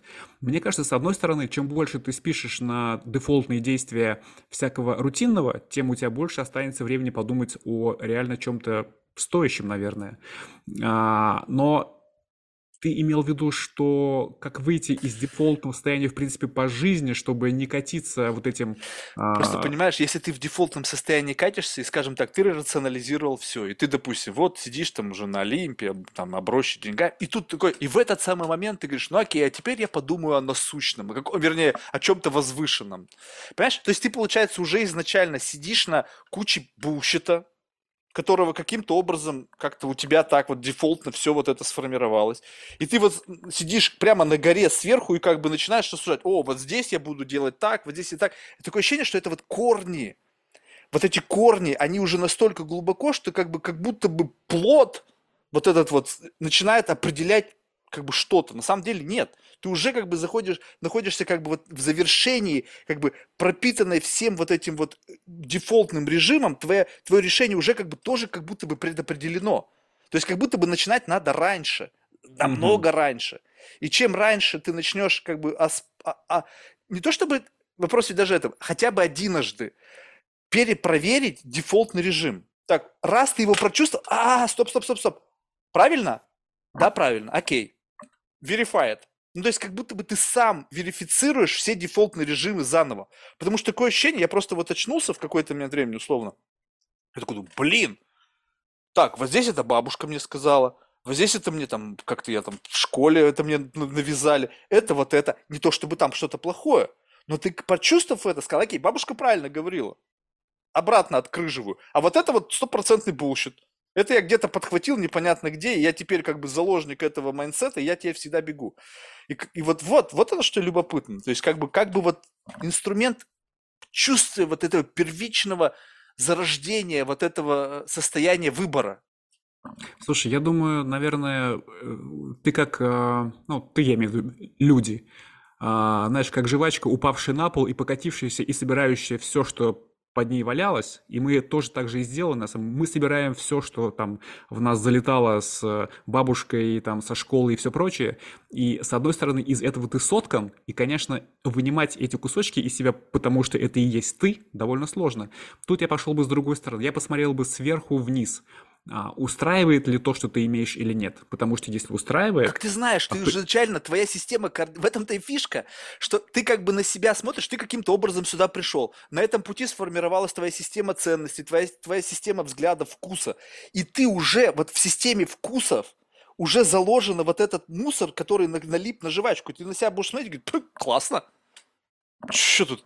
Ну или не классно, ну или никак, да неважно как. Может быть, наоборот, ты на себя смотришь, тебе не нравится, а на самом деле все классно. Слушай, тут вопрос, э, ты знаешь, я, я бы шел от того, все-таки от субъективного, классно ли тебе. Если тебе классно со всем тем, что налипло на твою большую жвачку, то, наверное, это и окей, потому что субъективно ты проживаешь собственную жизнь. И если как бы тебе в ней ровно и хорошо, то, наверное, это окей. Другое дело, если ты живешь и понимаешь, ну что-то не то, мне чего-то мало, мне не устраивает, или там я в чем-то как-то неэффективен, или как бы я не могу добиться чего-то хочу, вот тогда уже, то есть как бы я просто склонен рассматривать на самом деле жизнь все-таки с точки зрения более субъективной, то есть как тебе самому изнутри играется в эту большую игру, потому что а, пытаться оценить со стороны, знаешь, это все очень условно, там, успешен ли ты, но по отношению к кому? К бомжу или там к олигарху, там, или там к шикарному музыканту, или к бездарю Видишь, у тебя тоже линеечки есть, ты тоже их применяешь. То есть Мы, вс- так, мы себя можем, по идее, спозиционировать. Ты знаешь, как вот э, там эти GPS-навигаторы, которым необходимы там три этих самых спутника, чтобы понять свою точку. Мы точно так же себя... Сто процентов. Мы, мы также э, как бы и прикидываем постоянно свою успешность, неуспешность, там, финансы, там, отношения, что-то еще. Ну, согласись, сравнивая... это приблизительно, э, как бы, приблизительно точно.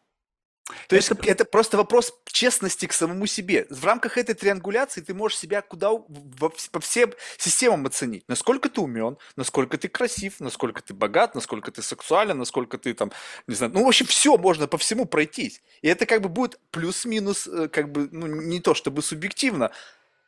Слушай, ты можешь быть, допустим, э, тут секрет, э, и, или точнее, заковыка кроется в том, что а, эти системы координат, они также бесконечные. То есть, допустим, измеряя себя по отношению к одноклассникам или к коллегам, или ко Нет, всему в общем, миру. в общем, в общем, ты должен всегда брать как, как, един, как один представитель всего мира. Ты богатство оцениваешь, ты просто идешь и думаешь, ага, ну вот какой-нибудь там саудовский шейх, которого нету в списке Forbes, и у него там, не знаю, там 200 триллионов, я не знаю, ну просто так накинул цифру.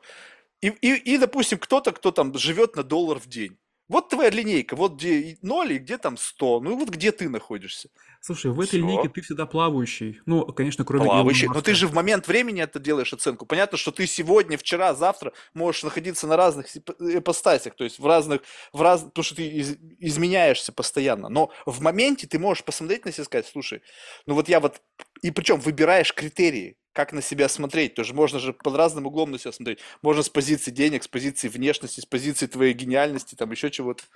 Слушай, ну тогда я тут считаю, что на самом деле этих э, все-таки шкал такое большое количество. Много, много, много. Мы их берем, э, знаешь, часто на самом деле с тоже хитрой целью. Допустим, если тебе хочется себя ощутить, ну, как-то, может быть, там более-менее окей, ты идешь на встречу с, одноклассниками, и там спившиеся ребята... создаешь свою собственную шкалу. Понимаешь? Это еще верно. круче. Бам! Я теперь создал науку, какая-нибудь там херня, и я эксперт в этом. Кто? Попробуй меня побить. Попробуй меня побить на моем поле. Ты даже правил игры не знаешь. А если даже знаешь, что я их постоянно буду менять так, как захочу. Вот это последнее время, мне кажется, офигеть. Люди это освоили, сейчас они херачат, сейчас экспертов по какой только херне нету. Я думаю, твою же мать, думаю, когда же это устаканится? Знаешь, вот эта буря в стакане. Слушай, спрос на экспертов, он будет всегда, конечно, под э, одним словом эксперт скрывается столько личин всегда. А, это такая очень глубокая тема, но в принципе, ну да, сейчас время экспертов наступило. Экспертов и псевдоэкспертов, и каких только нет. Наверное, нужно искать созвучного себе. Короче, касаемо шкал, я бы сказал так, что э, ничего нет плохого в том, что ты делаешь собственную шкалу, в конце концов. Твоя линеечка, ты хочешь как меряешь, окей. Опять же, я бы шел только от одного. Устраивает ли тебя линеечка, будь то твоя, либо чужая? Вот это самое, мне кажется, определяющее. Слушай, а правильно ли слово устраивает? Может быть, просто у тебя выбора нету, и нужно с этим смириться. Ну, вот представь себе, вот смотри, вот можно как, вот, вот два типа, вернее, три. Устраивает, и у меня возникает вопрос, насколько честно ты это говоришь, потому что ты можешь врать самому себе. Ну, окей, устраивает, не устраивает, и как бы у меня нету выбора. Понимаешь? Ну, то есть, как бы, а что толку от того, что меня не устраивает? Ну, блин, я хотел бы родиться, блин, красивым, голубоглазым парнем, чтобы телочки на меня липли. Но я таким не родился. Ну, посмотри, да, пластическая хирургия, что я могу сделать? Ну, окей, да, да, да, да. Ну, окей, ну, может быть, я могу приблизиться где-то, как увеличить пару градусов в этой шкале. Но я все равно не стану лучше, не стану, как там Брэд Питт. И что мне теперь, всю жизнь мучиться? Да нахер мне это надо? Ну, то есть вот такой какой-то есть, ну окей, принятие. И вопрос, нравится мне это, не нравится, он здесь не стоит. Вопрос в том, что как бы оно как есть, так есть. Сказать, что нравится, нет, не нравится. Переживаю, нет, не переживаю. Да как тогда?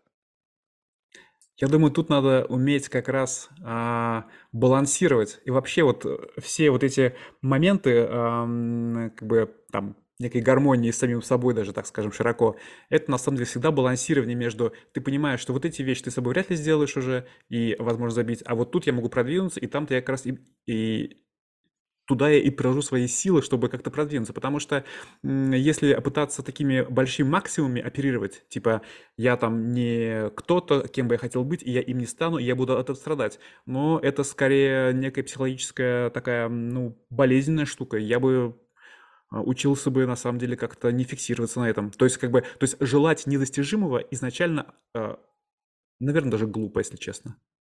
То есть, если оно Сейчас же все предприниматели говорят, think big, ты же, они же постоянно пролечивают, думаем большими какими-то категориями, большими идеями. Вон Илон Маск, он не разменивается. Нахер, на Марс, Пф, полетели.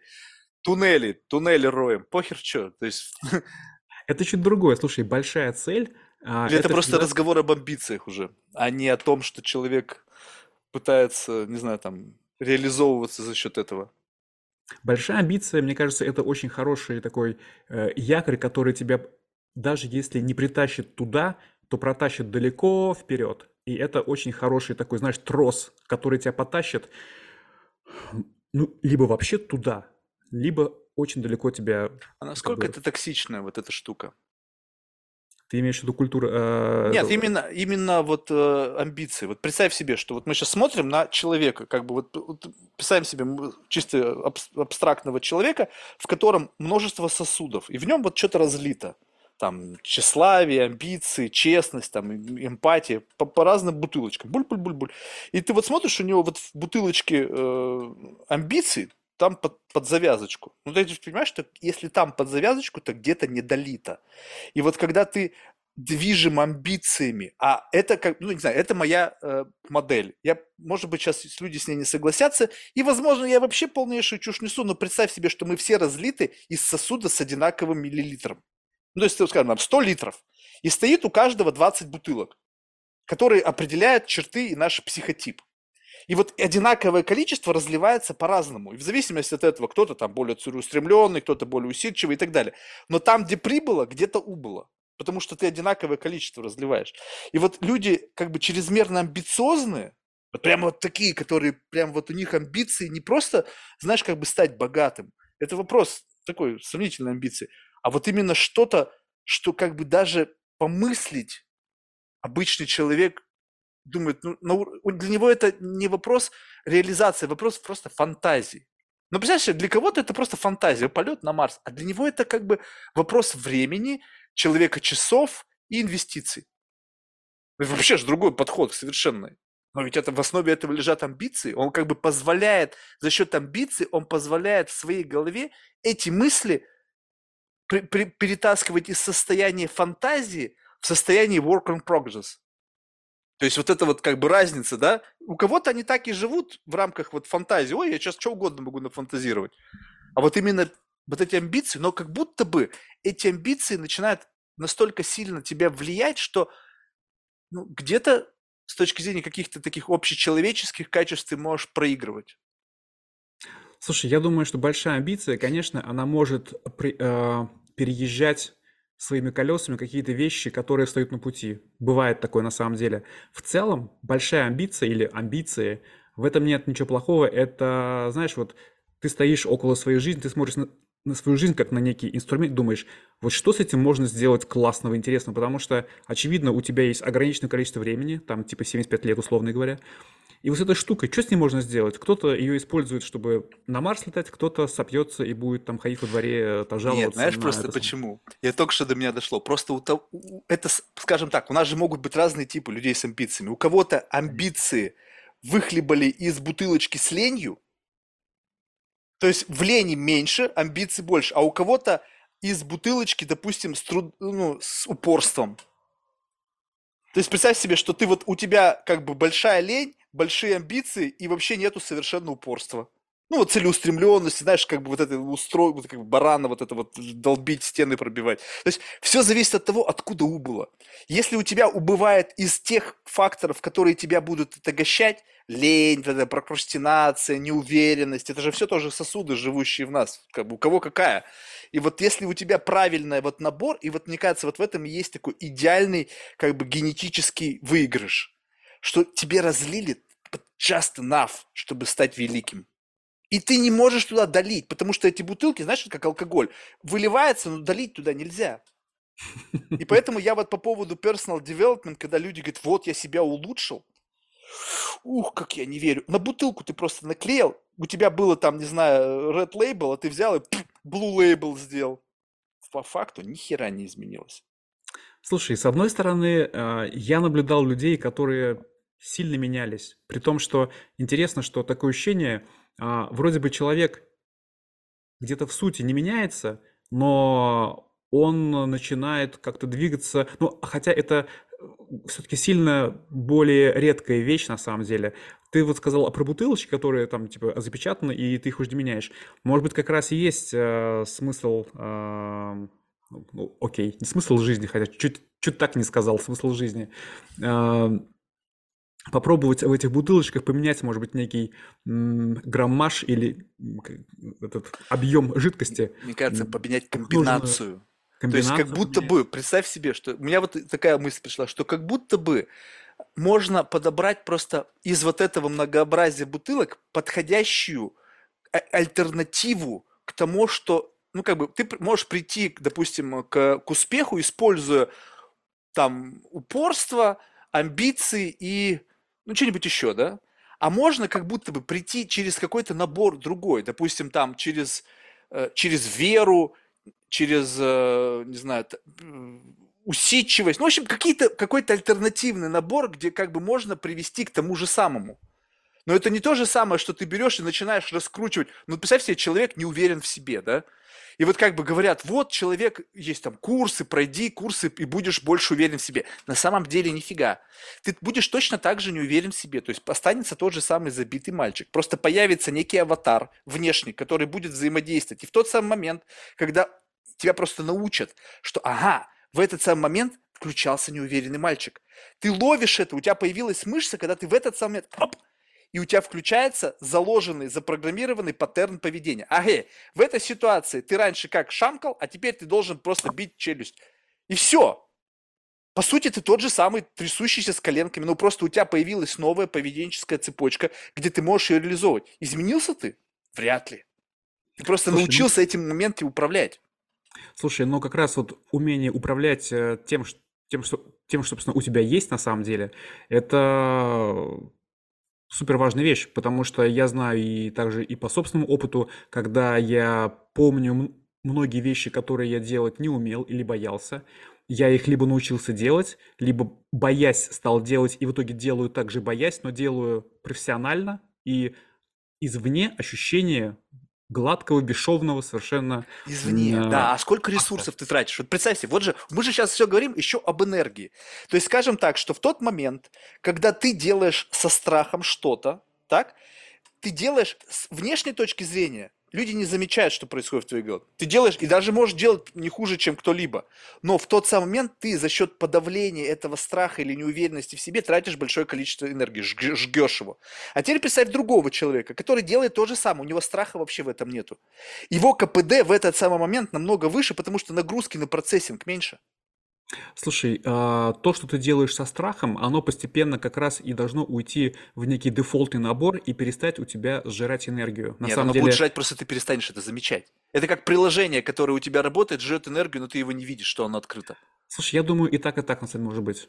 А может? А еще, кстати, ты, ты сказал про успех, и вот мне стало как раз э, тоже интересно эту тему развить, потому что а, успех, ведь, ну, очевидно, что эта вещь довольно субъективная. Есть люди супер успешные, которые супер несчастливы и не считают этот успех вообще успехом, потому что им хотелось быть успешным в другом, но там не успешны. Там, знаешь, стандартное, там типа э, есть, там, не знаю, у, кого-то это работа и личная жизнь, то есть как бы все его знают по работе, а он вообще думает, и что с этой работой? Ну, так получилось просто. Я вот, вот в личной жизни там что-то там, там не могу сделать. Либо наоборот, кто-то там, ничего не достигая совершенно например, в данном случае в работе, но прекрасно у него там пять детей, и он офигительный, и все удалось.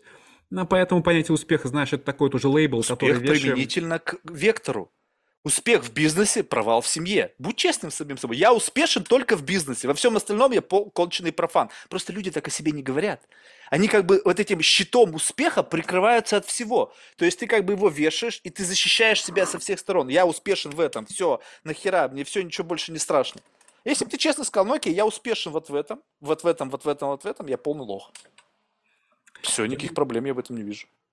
Наверное, э, те, кто прикрывается таким щитом, а, это те, кто хочет выстроить определенный все-таки образ для внешнего мира, и часто это делается, ну, понятно, там, с точки зрения там, либо бизнеса, либо там, там ну, такого селф-брендинга, знаешь, ну, когда важно быть кем-то, и mm-hmm. как бы соответствие этому образу как-то содействует в каких-то делах, которые важны человеку. Слушай, как посмотреть? Не, ну согласись, мне кажется, тоже ведь как бы успех напрямую завязан с внешней валидацией. То есть я могу, то есть я могу сейчас взять и придумать внутренний бенчмарк, да? То есть, окей, я успешен, почему? Потому что, блин, я не знаю, я лучше всех катаю козявки. Внешней валидации ноль. Ну, то есть, как, что, гонишь? Какие козявки? Вот успешен, вот это, допустим, там, не знаю, Цукерберг. Вот. И получается так, что есть как бы у всего, э, для как бы успех, он живет только в рамках внешней валидации. Причем валидация внешне меняется в зависимости от времени, в зависимости от каких-то там хайп, каких-то там, ну, вот этих исторических всяких там циклов и так далее. Поэтому, в принципе, как бы речь об успехе, если его так говорить, то он в какой-то мере он рационален он, его нельзя назвать субъективным, потому что мы должны просто более э, как бы избирательно подходить, на что мы смотрим. Если мы говорим о бизнесе, так и говорить о бизнесе. Этот человек успешен в бизнесе.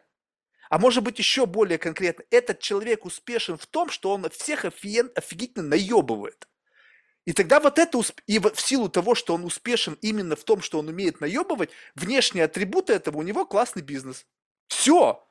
И вот тогда честность, она, она дает тебе ответ на что, значит, что, что такое успех.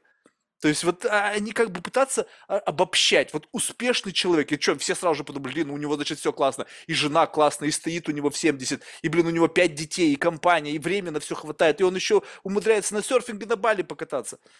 Это же bullshit, ну как бы лажа полная. То есть ты же понимаешь, что где-то, если прибыло, где-то убыло. Ты на алтарь должен что-то положить. Время, жену, детей, свободно, не знаю, там что угодно. Счастье, если можно так сказать.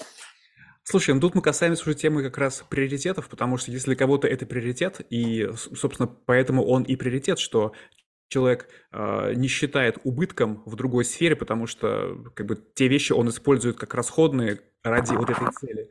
И, ну, опять же, в данном случае, слушай, эм, я думаю, у каждого успеха или неуспеха, это всегда супер индивидуальная, конечно, ситуация, потому что тут смешано все, как социальные ощущения, восприятие этого явления, так и твое, собственно, внутреннее. Это, значит, такой рубик с тысячами миллиарда граней, и тут собрать одинаково каждый раз или какую-то формулу. Поэтому самое простое, опять же, идти просто от субъективного ощущения. Если как бы тебе это норм, значит, это окей, потому что это можно совершенно по-разному оценить. Вспомни, сколько есть известных там фактов про там, не знаю, ученые, бизнесмены и так далее, когда даже, то есть про каждого человека есть довольно разнящиеся мнения с разных сторон, потому что кто-то видит это успех, кто-то видит неуспехом. Поэтому только с точки зрения самого себя оцениваешь для себя кто же. на что смотрит, в этом-то и фишка. Что кто-то смотрит, допустим, на успешного ученого или бизнесмена, кто-то смотрит на его успех с позиции того, что, допустим, представь себе, мы с тобой смотрим только на бизнес, да, и у тебя там 5 миллиардов, а у меня, допустим, там 10. Можно я побуду сегодня богаче тебя? Вот, и я смотрю, ну что вы говорите, какой нахуй он успешный, блядь? Вот у меня десятка, я понимаю, вы ему еще бежать и бежать за меня. Окей, в этот самый момент кто-то смотрит, у кого миллиард, нихера себе, у него уже пятерка, вот собака, вот он успеш. И, и тут, а другой человек смотрит вообще на другой, ты посмотри, какая у него семья, блин, какая-то жаба, проститутка, жена. Вот у меня жена, охренеть, она там, блин, искусствовед, у нее там PhD из Гарварда. Вот она умная. Кто-то смотрит, блядь, какая нахер умная жена? Вот у нее сиськи классные, жопа охуительная. Все, что еще надо? Какая нахер умная? Ну, то есть тут в зависимости от того, на что смотреть, кто под каким углом на что смотрит.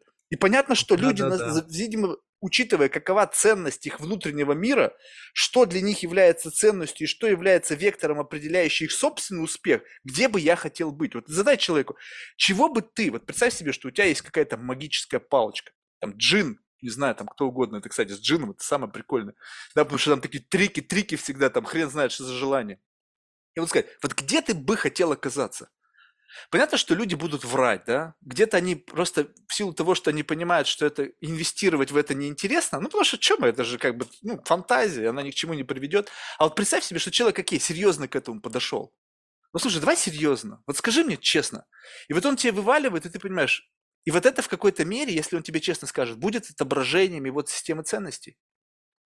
Конечно. И ты как бы уже в зависимости от этого поймешь, окей, окей, да, вот я понял, что вот И, и причем безотносительно, то есть, окей, это твое, у меня вот немножечко по-другому, но теперь я понимаю, что в случае чего, если я не дорасту до этих benchmark ов, ты меня успешным никогда не будешь считать, потому что ты мне, грубо говоря, показал benchmark успешности в твоем mindset е, и, соответственно, ты его прилепляешь на всех, потому что ты подсознательно хочешь быть вот тем самым benchmark ом, который ты, собственно, слепил, и все.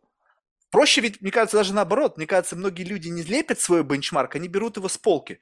Окей, я хочу быть как Илон Маск. Бум, все. А что, нафига напрягаться? Что-то свое изобретать? Ну, все его любят, там, хер его знает. 10 детей.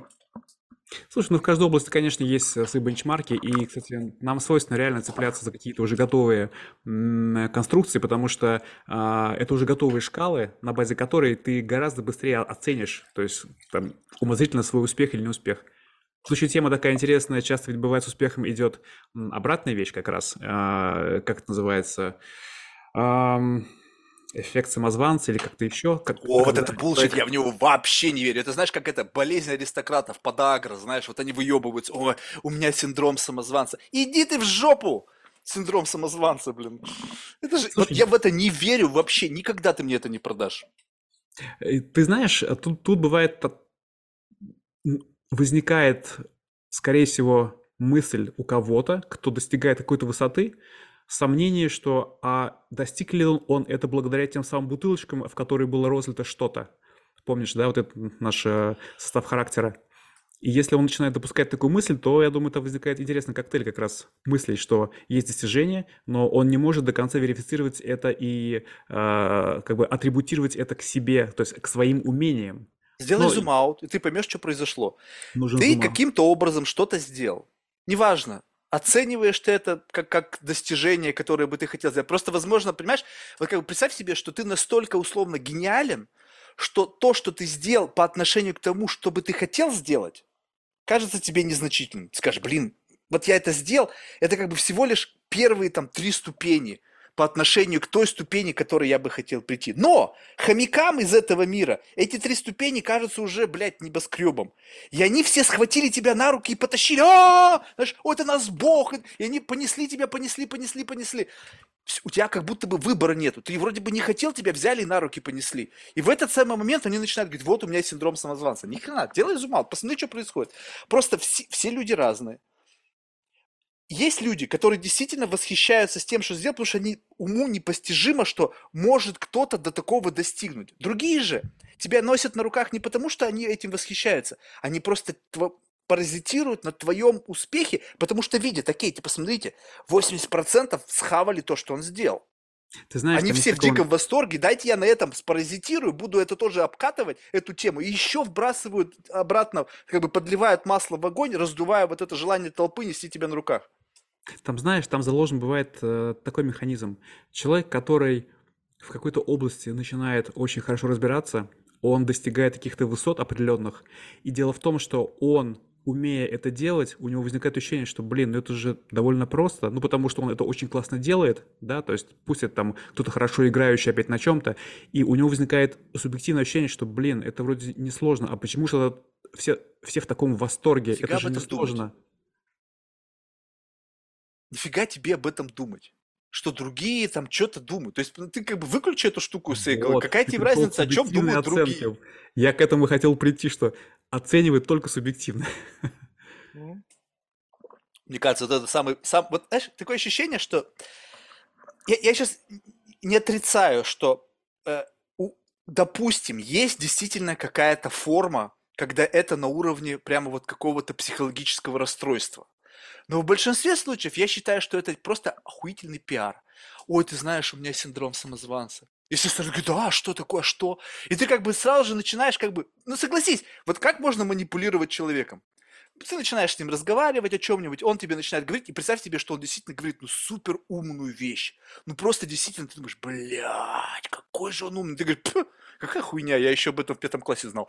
Автоматически что ты сделал? Ты взял и как бы, ты понимаешь даже внутри, честно для себя признаешь, что ну, ну, и ты как бы, понятно, что ты должен вроде как бы дальше продемонстрировать глубину мысли. То есть, если ты, если человек как бы такой, что он тебя за это язык за твой поймает и скажет, ну окей, аж к чему ты пришел? И как бы вот на этом балансе. А так вот представь себе, ну вот у меня комплекс самозванца или там синдром самозванца. Здесь как бы как будто бы даже не придраться. Потому что плюс-минус это вбрасывает люди, достигшие по отношению к серой массе действительно каких-то результатов. Но к серой массе. Как бы по, по, по отношению, это то же самое, что каждый раз себя по отношению, насколько ты богат, сравнивать себя с бомжом. Блин, ну вот что, он же, у него даже дома нету, блин, у меня есть, ну и вот смотри, какой я классный. Слушай, ну да, тут на самом деле участвует такое большое количество всего, что на самом деле как бы и измерение успеха, и э, псевдосамозванство и так далее. Слушай, тут э, как посмотреть? Я не хочу как бы так ее, э, эту мысль обобщать, так как бы округлять, ну, но да, она ну, я, ну, согласись, такая. что по, по большей степени это немножечко такой какой-то душок у этого такой, знаешь, как бы протухший. Ну, знаешь, вот я понимаю, вот об этом мог бы задуматься, не знаю, блин, ну, ну, то есть вот, вот если попытаться представить действительно вот проблему, это когда, ну, ты вот реально, ну, вообще ничего не сделал. Ну, вот я не знаю, вот я сейчас, блин, стал, не знаю, пернул, и все в восторге в диком. И как бы ты просто настолько в шоке, и как бы ты говоришь, бля, чуваки, охренеть, ты посмотри, я вот вообще реально ничего не делал, ну вот вообще ничего. И все в диком восторге. Ну, согласись, в этот самый момент, как бы, ну окей, двигайся дальше. Ну так это ж тебе офигеть, как повезло по жизни получается, что ты ничего не делаешь, все это хавают, что ты паришься? Какого психолога? Кайфуй, живи, расправь паруса, двигайся в этом, куда это тебя приведет. Почему ты пытаешься в себе это как бы декомпозировать, развить?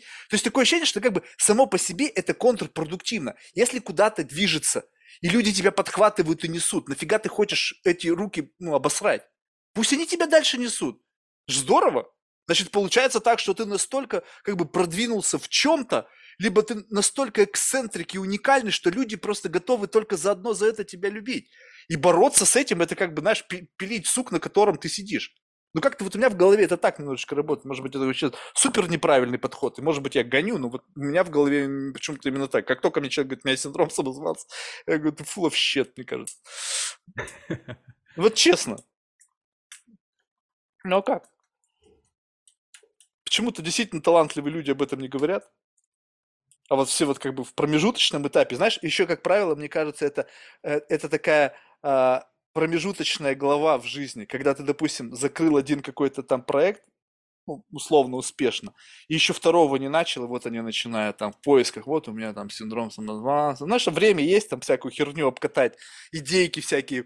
И, и пока вот на этом всяком булщите проехать до следующего, до следующей остановки, когда ты действительно уже снова чем-то начнешь. Потому что, мне кажется, в моменте, когда ты работаешь, и тебе тяжело, и ты с чем-то справляешься, решаешь проблемы, у тебя не будет казаться синдрома самозванца, потому что ты это делаешь, блядь, тебе тяжело, ты, ты решаешь проблемы. А вот когда ты как бы, вот как, знаешь, как это, было тяжело, все благополучно закончилось, и как бы улетучилось вот это, знаешь, вот какая-то, вот осталась только дымка, приятные воспоминания о том, как это было.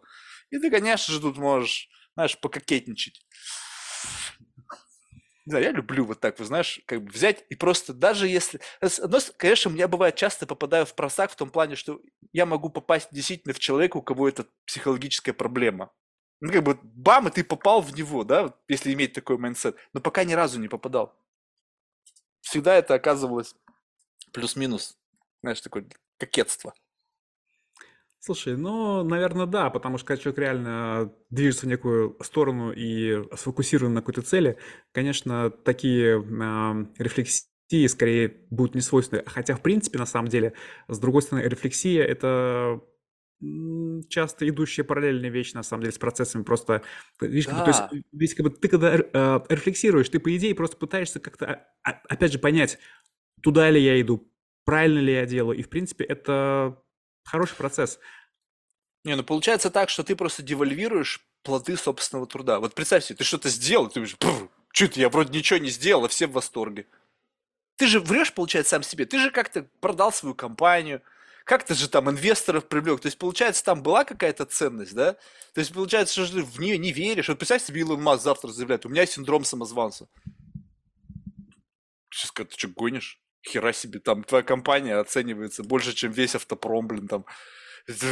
ракеты летают, там, не знаю, туннели ты роешь, блин, все, что ты не, не, не, не выблюешь, все сразу же продается, там, этот, там, текилу он продал, в тот же день, блин, все продано, блин, эти огнеметы, блин, тоже там проданы были за, за, за пару дней. То есть вряд ли у человека возникнет. Просто, может быть, много людей сейчас создают некие, как бы, знаешь, как бы субпродукты, такие, знаешь, как, бы, как будто бы вот, ну, это, это в какой-то мере можно сказать, вот представь себе такое количество сервисов. Ну вот сервисы, которые вот вообще ничего не делают. Ну то есть как бы объективно они что-то делают в рамках какой-то внутренней динамики. Но в целом с точки зрения, если бы в мире их не было, ну плюс-минус бы мы как-то прожили. Может быть, вот в этом случае, когда вот, ну, как бы ты понимаешь, что на самом деле ты просто придумал это, это же самое, только с перламутровыми пуговицами, может быть, тут как бы честно, знаешь, честность рвется наружу, ты понимаешь, ну, блядь, ну я же спиздил эту идею. Я же тут что-то пририсовал. И может быть это честность, знаешь, внутренняя совесть тебе говорит, а, ты же, ты же фейк, ты же как бы на самом деле это даже не твоя идея. Тоже можно такую мысль, знаешь, задумать, что на самом деле, получается, тут ты как бы где-то схитрил, где-то был какой-то шоткат, о котором мы не знаем. Слушай, ну с одной стороны бывает так, что очень часто, что куча сервисов или каких-то компаний или продуктов, на самом деле, конечно, они базируются э, либо на каких-то предыдущих, или, но ты знаешь, однако более удачную версию никто не отменял, на самом деле, потому что бывает так, что нечто первое, оно бывает как бы, э, вот кстати говоря, очень тема интересная как раз. Э, ты коснулся там сервиса. Например, а, одно дело, ты создаешь некий сервис уже в готовой категории или там в существующей категории чего-то, да, то есть там уже есть некий рынок, соответственно, как бы ты создаешь там а, а сервис, и в, в принципе, как бы он уже встраивается хорошо в как бы текущую а, рыночную ситуацию. Например, делаешь что-то новое, и нет под это вообще даже никакого рынка еще. То есть ты делаешь некий новый продукт, например, и тебе нужно не, не просто сам продукт а, продвинуть, а в принципе им сделать целую категорию, а потому что люди вообще не понимают, что это такое в принципе должно быть. То есть там, или может быть, например. А... Ну, если ты это сделаешь, будешь ли ты девальвировать достижения свои? Представь себе, ты придумал новый продукт, сделал это трендом, сделал отдельную категорию, все люди в восторге, что ты скажешь? Синдром самозванца? Нет, ну тут-то, конечно... Конечно нет, ты будешь сказать, блин, я красавчик, я сделал iPhone. Нет, ну да, это уже такое, тут скорее такое искажение психологическое в, в голове. Вот. Вспоминая про... Сегодня мы с тобой в начале диалога оказались много раз а, понятия пошлости. Я хотел еще тут сказать пошлость касаемо как раз а, ну, новой категории, когда, например, там возникают те же самые, ну, точнее, возникали или возникли первые, там, не знаю, эм, смартфоны, там, и где у тебя был тачскрин, и, то есть, ты не оперировал кнопками, по большому счету, более привычными, как бы, тогда то, естественно, как бы это была совершенно новая категория, и, допустим, если кого-то спросить, а что, если ты будешь там нажимать... Я помню сам себя, когда я узнал про, ну, там, в те годы, когда эти вещи появлялись, и было странное ощущение, что, то есть, а как же по кнопочкам кто-то говорил, что я могу смс-ку набирать в кармане не глядя, потому что есть кнопочки. Как я это сделаю с тачскрином? И казалось, ну да, ты, ты многое потеряешь. Это реально невозможно больше делать. Это была большая потеря для кого-то, что он смс-ку не отправит там, не вынимая телефон из кармана, потому что делал это тактильно, а теперь не сделает. Это был для кого-то очень большой аргумент на самом деле. И вот тебе новая категория, и теперь мы все в ней уже, и уже смеемся над кнопочными наоборот. Да,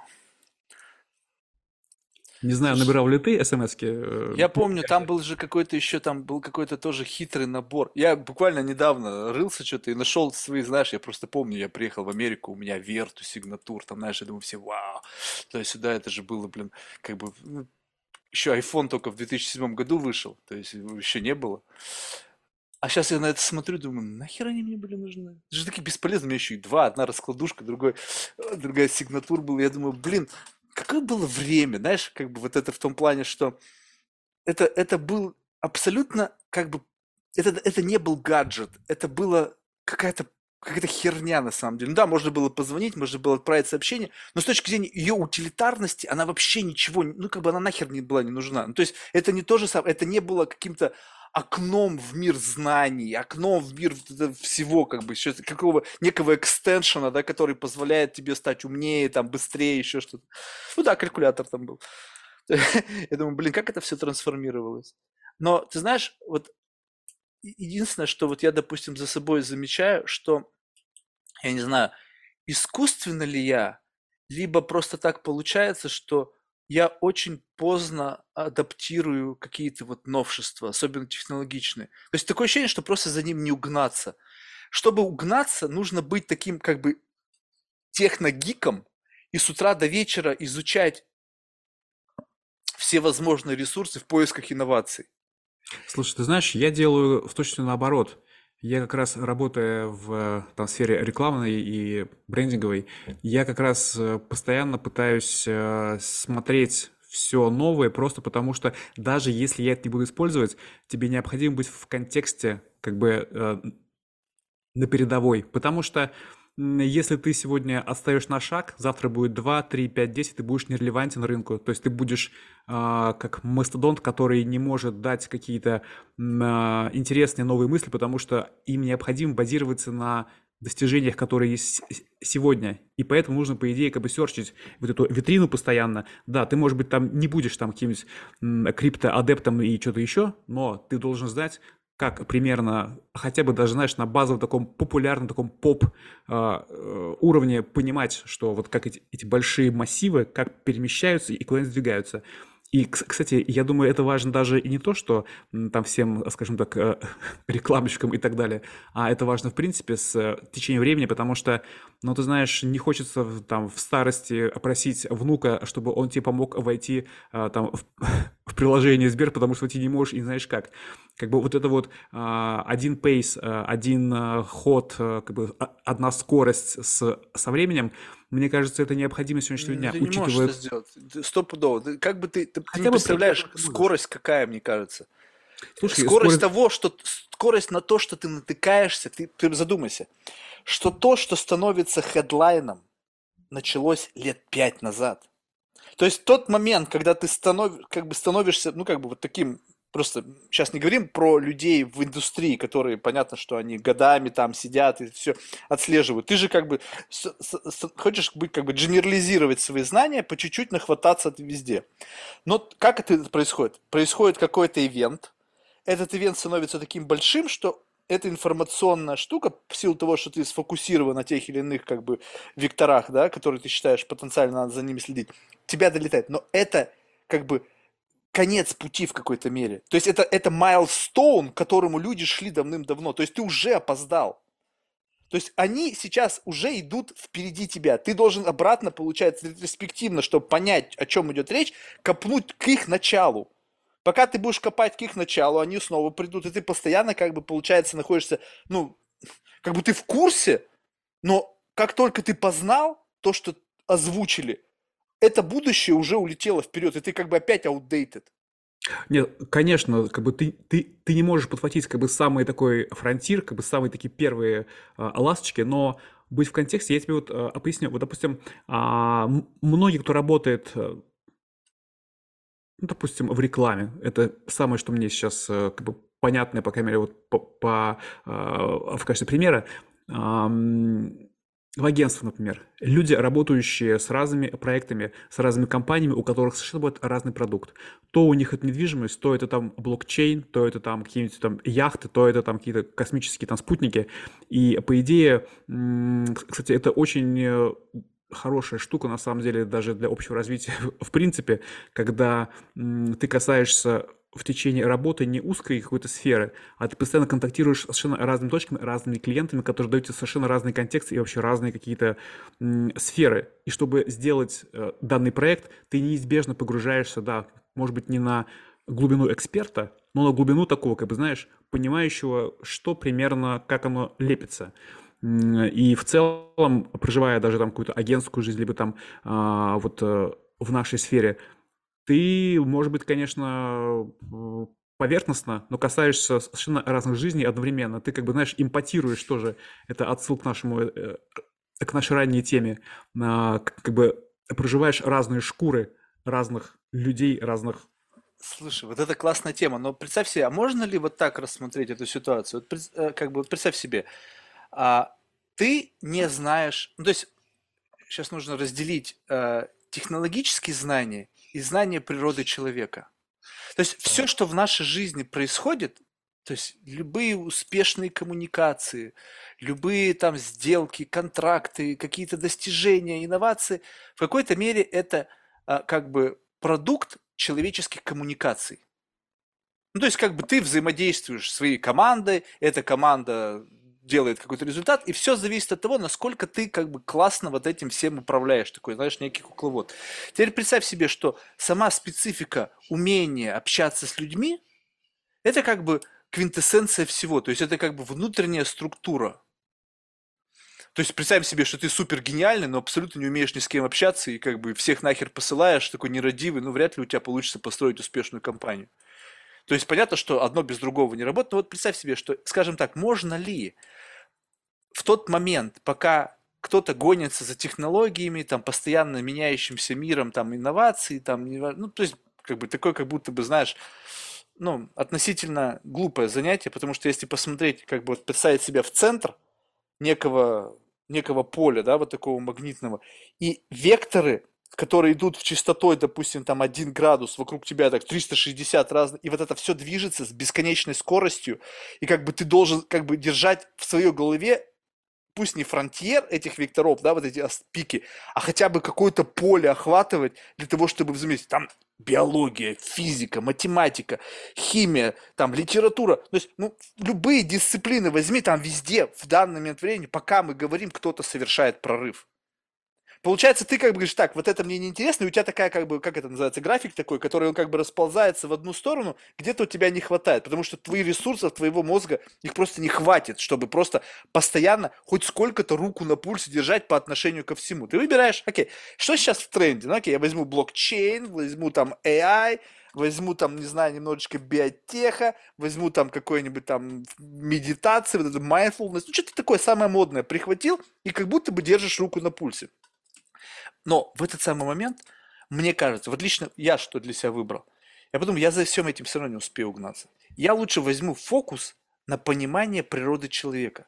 Если я смогу нормально разговаривать с человеком и извлекать из него знания, мне не надо знать ничего.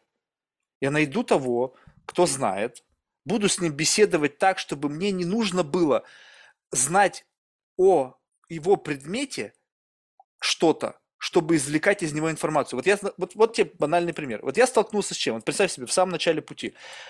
Я думаю, блядь, у меня гость, какой-нибудь там биолог или физик. Что я у него могу спросить? Я думал, думаю, блин, ну что-то же у него надо спрашивать. Ну какой первый обычный как бы э, э, результат этого? Ну ты берешь в интернет и там банально, что спросить у физика? Ну смешно звучит, но в целом, да? И ты там как бы смотришь там какие-то, возможно, интервью, там еще какие-то анализы, слушаешь, что люди спрашивают, потому что у тебя вопрос не возникает. Ну, то есть как у тебя может возникнуть вопрос о черной дыре? Что такое черная дыра? Единственный вопрос, который у меня может возникнуть. Все. А там ведь на самом деле очень много всего. Вопрос получается в чем? Что если ты думать будешь об этом глубже, ты должен понять, как уметь подключаться к знаниям, не имея этих знаний.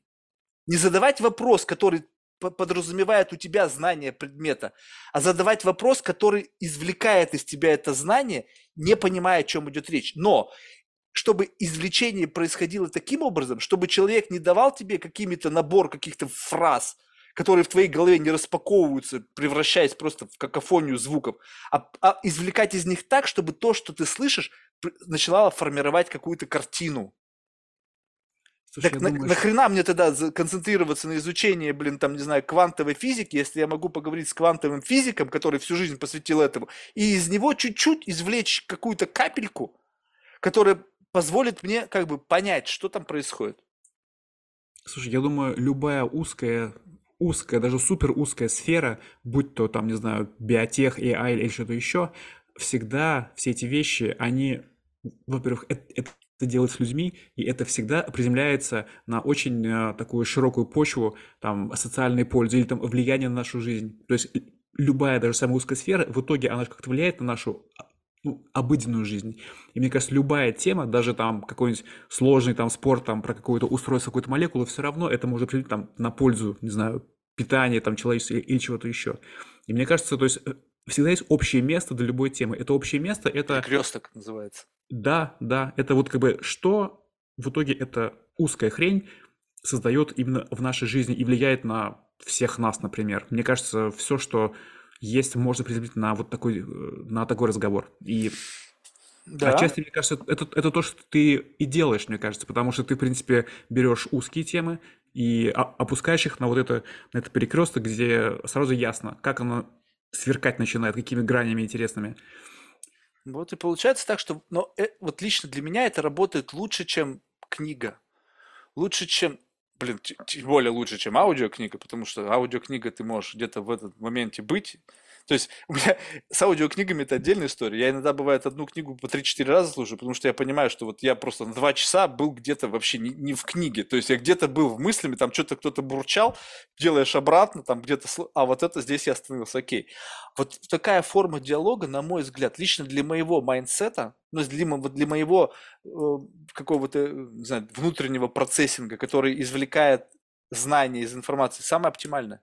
Ты находишь перекресток, на котором ты понимаешь, о чем ты говоришь, и человек, используя весь свой накопленный опыт, как бы говорит в каком-то мере на языке, понятном тебе, и вы как-то о чем-то поговорили, и есть какой-то из этого конверсия из информации в знание. Очень маленькая по-прежнему, но тем не менее. И таким образом получается. А вот так вот взять, вот представь себе, тема, ну какая любая, там, блокчейн. Вот представь себе, ты решил изучать блокчейн. Вот какие действия? Вводишь в поисковике блокчейн, все, ты рухнул. Чё, кто? Окей. Кто-то рационально скажет, не-не-не, я выберу экспертов. Экспертов по мнению кого? Ну там, ладно, Виталик Бутерин, там, не знаю, там кто там, э, как там, в общем, ну, сами Да, знаете, кого там да. выбрать, да? Там Дорси, не знаю, в общем, неважно. И ты как бы на них начинаешь смотреть, да? Но, понимаешь, как бы вопрос в том, что что ты начинаешь, ты, ты начинаешь говорить, э, как бы читать их мысли в том виде, в котором они созданы для кого. Вот я иногда спрашиваю людей, вот, которые, знаешь, где-то так далеко вот улетели, то есть вот какой-то в, в- в экспертности. Я говорю, слушай, вот если ты будешь говорить на том языке, которым ты говоришь, не для приматов, вот не для меня, не без всякой компрессии, вот просто как у тебя идет вот этот stream of consciousness, сколько людей в мире тебя поймет? Чувак говорит, ну, человека 4-5. Я говорю, ну, окей. Тогда что толку читать этого? Ты, ты явно не адресат этого сообщения. Он адресован 4-5 людям, которые от друг друга отскакивают, об друг друга думают, как бы для того, чтобы хоть сколько-то продвинуться дальше. И ты такой как бы, «Пф, окей, люди говорят, ну тут же пиарщики сработали, они же помогли ему сделать некую компрессию. То есть, как бы получается так. Но если ты читаешь уже компрессию, значит, как бы они взяли некий бенчмарк, то есть некого сред... усредненного примата, так?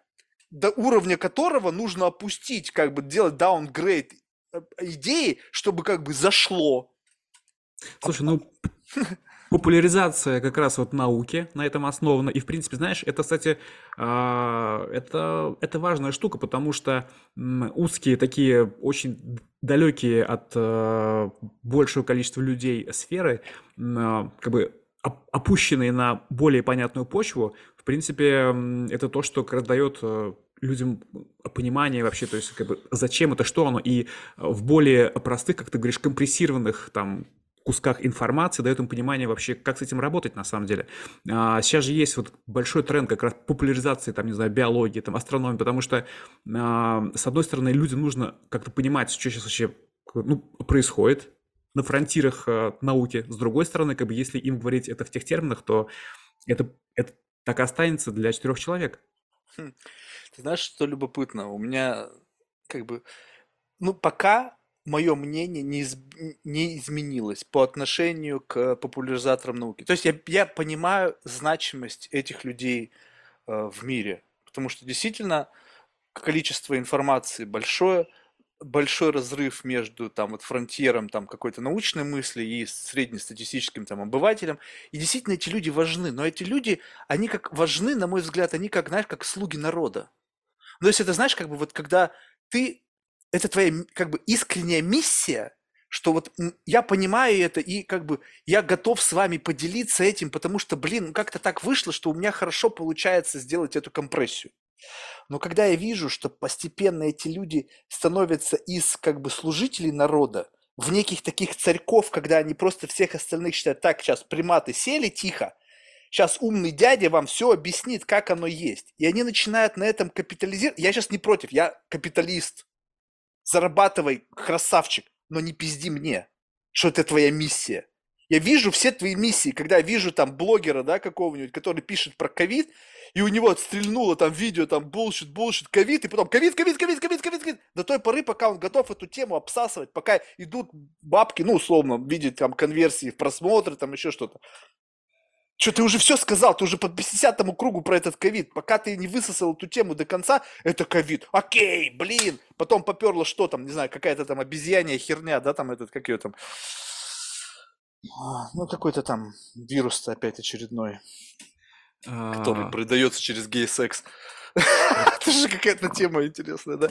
Вот, и... Но контент э, и вообще работа с контентом, она, конечно, подразумевает, что ты, во-первых, берешь темы интересующие, и пока тема как бы емкая, да, то есть как бы а, в ней есть потенциал, о котором можно говорить, и Будешь ее случае обсасывать.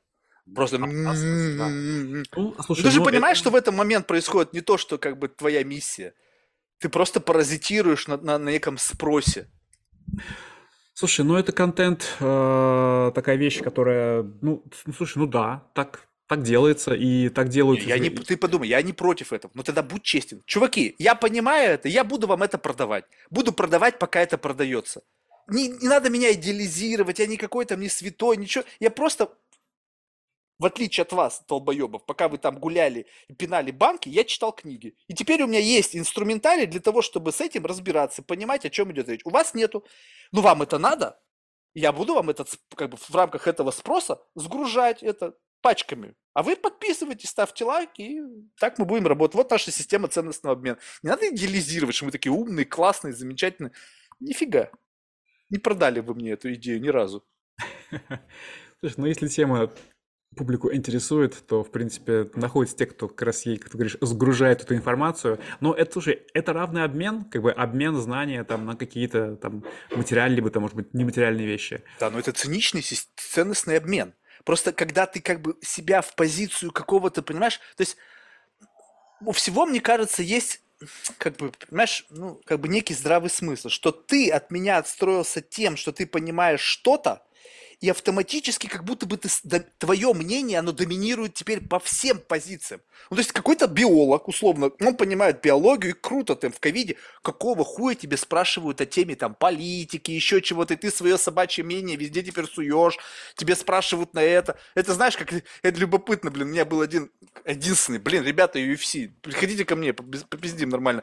Один был классный боец из Екатеринбурга еще, я говорю, слушай, вот ты, говорю, стал более-менее знаменитым, я говорю, ты чувствуешь, что тебя стали создавать темы, которые вообще не, не относятся к тебе никак, там что-то про, про социальную какую-то среду, он говорит, я говорю, вообще охреневаю, говорит, какого хера?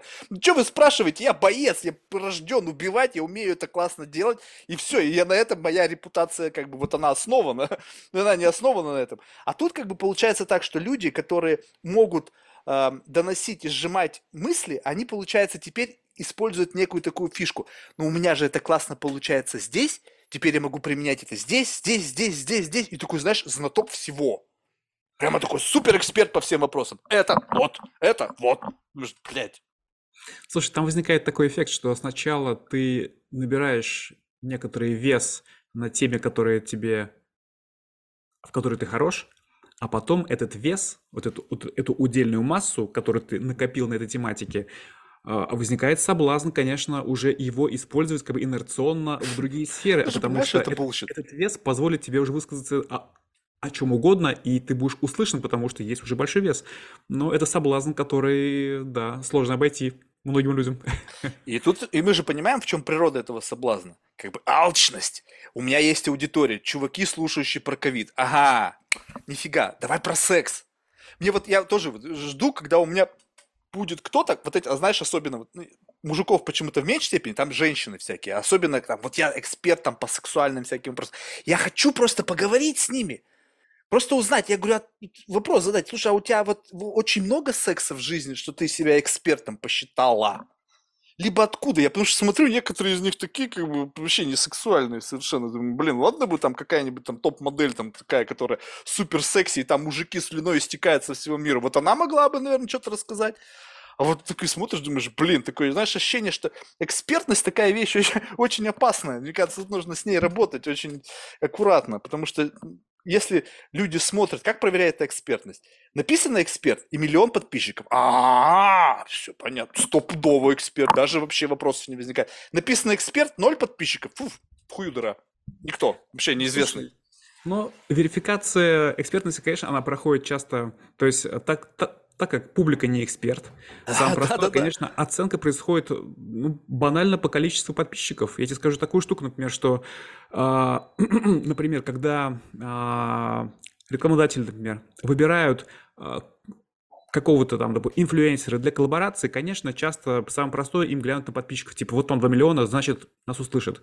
Вот. Хотя есть, конечно, и свои нюансы, потому что а, бывает так, что подписчиков много, но, ну, ну, ну, ну, ну, допустим, сам бренд может быть нерелевантный, там, это аудитория, но это уже как бы, такие больше нюансы брендинговые, вот. Но в целом, да, как бы, если многие слушают этого человека, то, скорее всего, и твой месседж тоже будет услышан большой массы людей. Вот это очень любопытно. А как это вот, вот это получается? Вот честно скажу, я, значит, ну, просто смотришь же на мир, да, но сейчас не берем селебритис, которые поют и танцуют играют в кино. Там как бы понятна природа, причинно-следственной связи. Это такое уходящее все-таки кинематограф давно, и вот эти связи, они развиты. Но когда, допустим, это не как бы вот ни с чем не связано, и люди становятся экспертами просто на основании как бы вот, ну, я не знаю, как-то они, у них такая гигантская аудитория. Я смотрю просто пытаюсь понять, ну, когда девушки симпатичны, там понятно, просто мужики, мы все такие немножечко гроссы, если видим классные сиськи, жопу, то как бы подписаться лишний раз. Вот, но когда вот это как бы, знаешь, когда люди, которые какую-то вот какие-то мысли там толкают, и вот эти мысли у них такие посты, они такие с умным видом, м-м", и там какая-нибудь портянка, там, на сколько символов можно впихнуть там в Инстаграм. Я думаю, блин, и как бы я просто пару раз почитал, и это как бы, ну, ну не, не то чтобы это бред, это просто как бы мысли, которые каким-то образом запакованы. Но ты же понимаешь, что эти мысли, я не вижу, что эти мысли родились в твоей голове. Ну, то есть, как бы мы же не можем как бы сделать некий блокчейн, да, когда я, каждый вот на леджере записана природа возникновения этой мысли. То есть, бинг, какое-то там просветление, записалась запись, есть, ага, блок, вот это, момент создания. Потом момент компрессии, момент там конвертации в язык, и вот она превратилась. Нет, я не знаю. Я могу сейчас тоже сидеть с утра до вечера и писать там выписки какие-нибудь там из разных умных книг, и что, это сработает? Вот мне любопытно, вот можно взять и захотеть стать инфлюенсером, написать какие-то там псевдоинтеллектуальный бред и набрать гигантскую аудиторию. Либо там что-то другое, какая-то магия есть, вот притягательность. Слушай, там бывает часто так, что люди э, читают это не даже из-за мыслей бывает, а из-за либо как это подано, то есть формат подачи супер важно бывает. То есть есть люди, которые могут говорить на очень разные темы, на самом деле, но люди э, подписано именно или за подачу этой мысли, либо еще бывает так, что, естественно, некие, видишь, как бы нам, homo sapiens, свойственно часто э, часто читать, на самом деле, то, что нам уже изначально было созвучно, и как бы там есть некое подтверждение моим ожиданиям того, что я, во что я уже и так верю на самом деле. И мне просто, э, знаешь, мед на душу льется. Капитан очевидность. То есть нужно просто тупо писать то, что всем и так понятно, просто умным языком. И они такие, точно ведь? То есть, как бы, если мне непонятно, мне кажется, это некий дискомфорт и уязвимость, да? Мне кажется, всегда людям, они не хотят находиться в состоянии уязвимости, если ты о чем-то идет речь, и ты не понимаешь о чем. И ты как бы думаешь, а вдруг меня спросят, а вдруг спросят мое мнение, а вдруг я скажу глупость. А если ты что-то понимаешь, ты чувствуешь все верно, все классно. Да, чувак говорит правильно. На самом деле вообще непонятно, может быть, это вообще не так. Давай дам тебе вот такой пример. А, есть компании, ну, скажем так, общо, есть бренды, которые э, смотрят на большие тренды, которые происходят в обществе. Будь то там эко, или там sustainability, или что-то еще, то, что прям очень заходит, например, в там, в большой части мира. А, а, эти бренды понимают, что аудитория эта тема крайне созвучна, и бренд садится на такую тему и как бы начинает в ней работать. Как бы, то есть, по большому счету, он на самом деле часто тренд не сформировал. Он взял тренд, который уже зачатками своими как бы уже вот торчит из земли, он его хватает и знает, что да, эта тематика будет крайне хорошо поддержана там какое-то количество лет, вот, и эту тему развивает. Сейчас, допустим, есть, ну, там большие очевидные тренды, опять же, там на эко, там на здоровье, может быть, там еще что-то, там на, там на, на здоровую пищу, там или, или, допустим, на то, чтобы было меньше, там, опять же, отходов, мусора, чтобы не было пятен в океане, там, значит, из пластика. Вот. С одной стороны, как бы, и тут есть такая тонкая игра интересная. С одной стороны, да, эти бренды часто реально, как бы, хорошо, эти тренды еще дальше продвигают, их как бы раздувают и делают еще более массовыми. Это, это неплохо. С другой стороны, как часто понимаешь, что, в принципе, а, компания на самом деле а, вроде находится, как мы сегодня говорим, на фронтире э, э, этих событий, а по факту она на самом деле скорее отслеживает некое и так уже массовое течение, как бы тут такая, знаешь, как бы тонкая игра, кто ведомый, а кто ведущий. В контенте может быть то же самое, то есть есть... Ну это как Nike обкатали BLM в рамках своей продажи. У них там продажи выросли, они там все классно. То есть они просто спаразитировали на какой-то какой-то острой тематике, которая, э, ну, как бы с одной стороны они как бы virtue signaling, что типа вот мы поддерживаем, мы там за это, то есть как бы некая социальная ответственность, да, вот в рамках этой идеологии. С другой стороны они использовали это как некий такой лифт для себя, исключительно для своих капиталистических идей. Ну и как, как положительный эффект в силу того, что большая аудитория к этому коснулась, Возможно, у этого плюс есть в том плане, что больше людей об этом узнал, но в этот самый момент, пока все познавали, те просто считали бабки. Все вот об этом забывают. То есть, как бы, это же все делается не, вот как бы вот не из доброты душевной. Нужно понимать, насколько мы живем в циничном мире. Я сейчас верю, что есть люди, которые вот они как бы вот сто процентов там, не знаю, альтруисты или там они верят только в светлое будущее, делают только добро. Вопрос в другом. Ну окей, они сидят не на деньгах, они сидят либо на тщеславии, либо они сидят на какой-нибудь другой еще эмоции, которые они через это выхватывают. То есть в конечном итоге все равно у кого-то это чисто биохимически распадается на какой-то гормон. Плюс-минус, я думаю, что гормон одинаковый у всех в конечном итоге. Тогда получается, что все сидят на одинаковом каком-то, просто через разное его получают, этот приход. Кто-то получает через то, что он увидел лишний ноль у себя на банковском счету, кто-то увидел лишнего подписчика, или там 100 подписчиков, кто-то увидел, что ему там куча комплиментов написали, какой ты классный. Кому-то памятник поставили. Что-то именно библиотеки написали. Это очень комплексная штука, на самом деле, и она очень по-разному работает. И, да, тут как бы замешаны и тренды, и деньги, и, и все вместе, и неясно, кто что тащит, на самом деле, кто первый, кто... Да, ну, да. А ты несешь себе вот на это вот, ну, как бы, понятно, что сейчас вопрос такой достаточно прямой. То есть понятно, что это надо нести, потому что ты занимаешься бизнесом. Но вот что-то вот такое вот совсем неоднород, неочевидное, которое ты, слушай, блин, это значок нацеплять, ну как бы надо, ну ты стопудово я в это не верю. Вот будешь его нацеплять, и либо скажешь, не, нафиг. Ты имеешь в виду работа с такими... Ну, ну, име... ну представь себе, ну вот это как бойскауты, знаешь, вот, допустим, нацепить, да. я там за зеленую повестку, чик, значок себе там, не знаю, там, Greenpeace. Ты знаешь, а, у многих а, работающих в нашей сфере возникает часто а, такая дилемма. Ну, самая базовая вещь – это работать ли с продуктом, который ты считаешь неполезным или, допустим, вредным, да, что еще. Я знаю людей, которые э, или агентства, там, или компании, там, которые отказываются, допустим, работать с каким-то продуктом, например, там, с табаком или с алкоголем, да, или то есть с чем-то, что явно они считают, ну, как бы это вредно, например. Кто-то соглашается. На самом деле тоже тут такой выбор скорее личностный. Я э, имел опыт большой работы с алкоголем. Это был и ром, и водка, и более того, я еще лет, наверное, 10 назад как раз, нет, чуть меньше, а, сделал концепт водки, который была куплена как раз э, компанией из Нью-Йорка. И ты знаешь, но у меня как бы не было такого чувства, что я сделал что-то плохое, потому что это, это водка, потому что я скорее, знаешь, за осознанное потребление. То есть, ну, люди как бы сами решат пить, не пить. Как бы тут как бы я не сильно мучаюсь, на самом деле, в этом плане. И считаю, что алкоголь... Э, кто-то говорит, что это узаконенный наркотик. Ну, может быть. Наверное, лет через 200, когда там, или через 500 лет, когда э, человечество посчитает, что как это вообще можно было э, разрешать продавать э, вот это вещество в магазинах, типа, а теперь мы запретили, и там всякое может быть. Но вот на сегодняшний день, э, вот.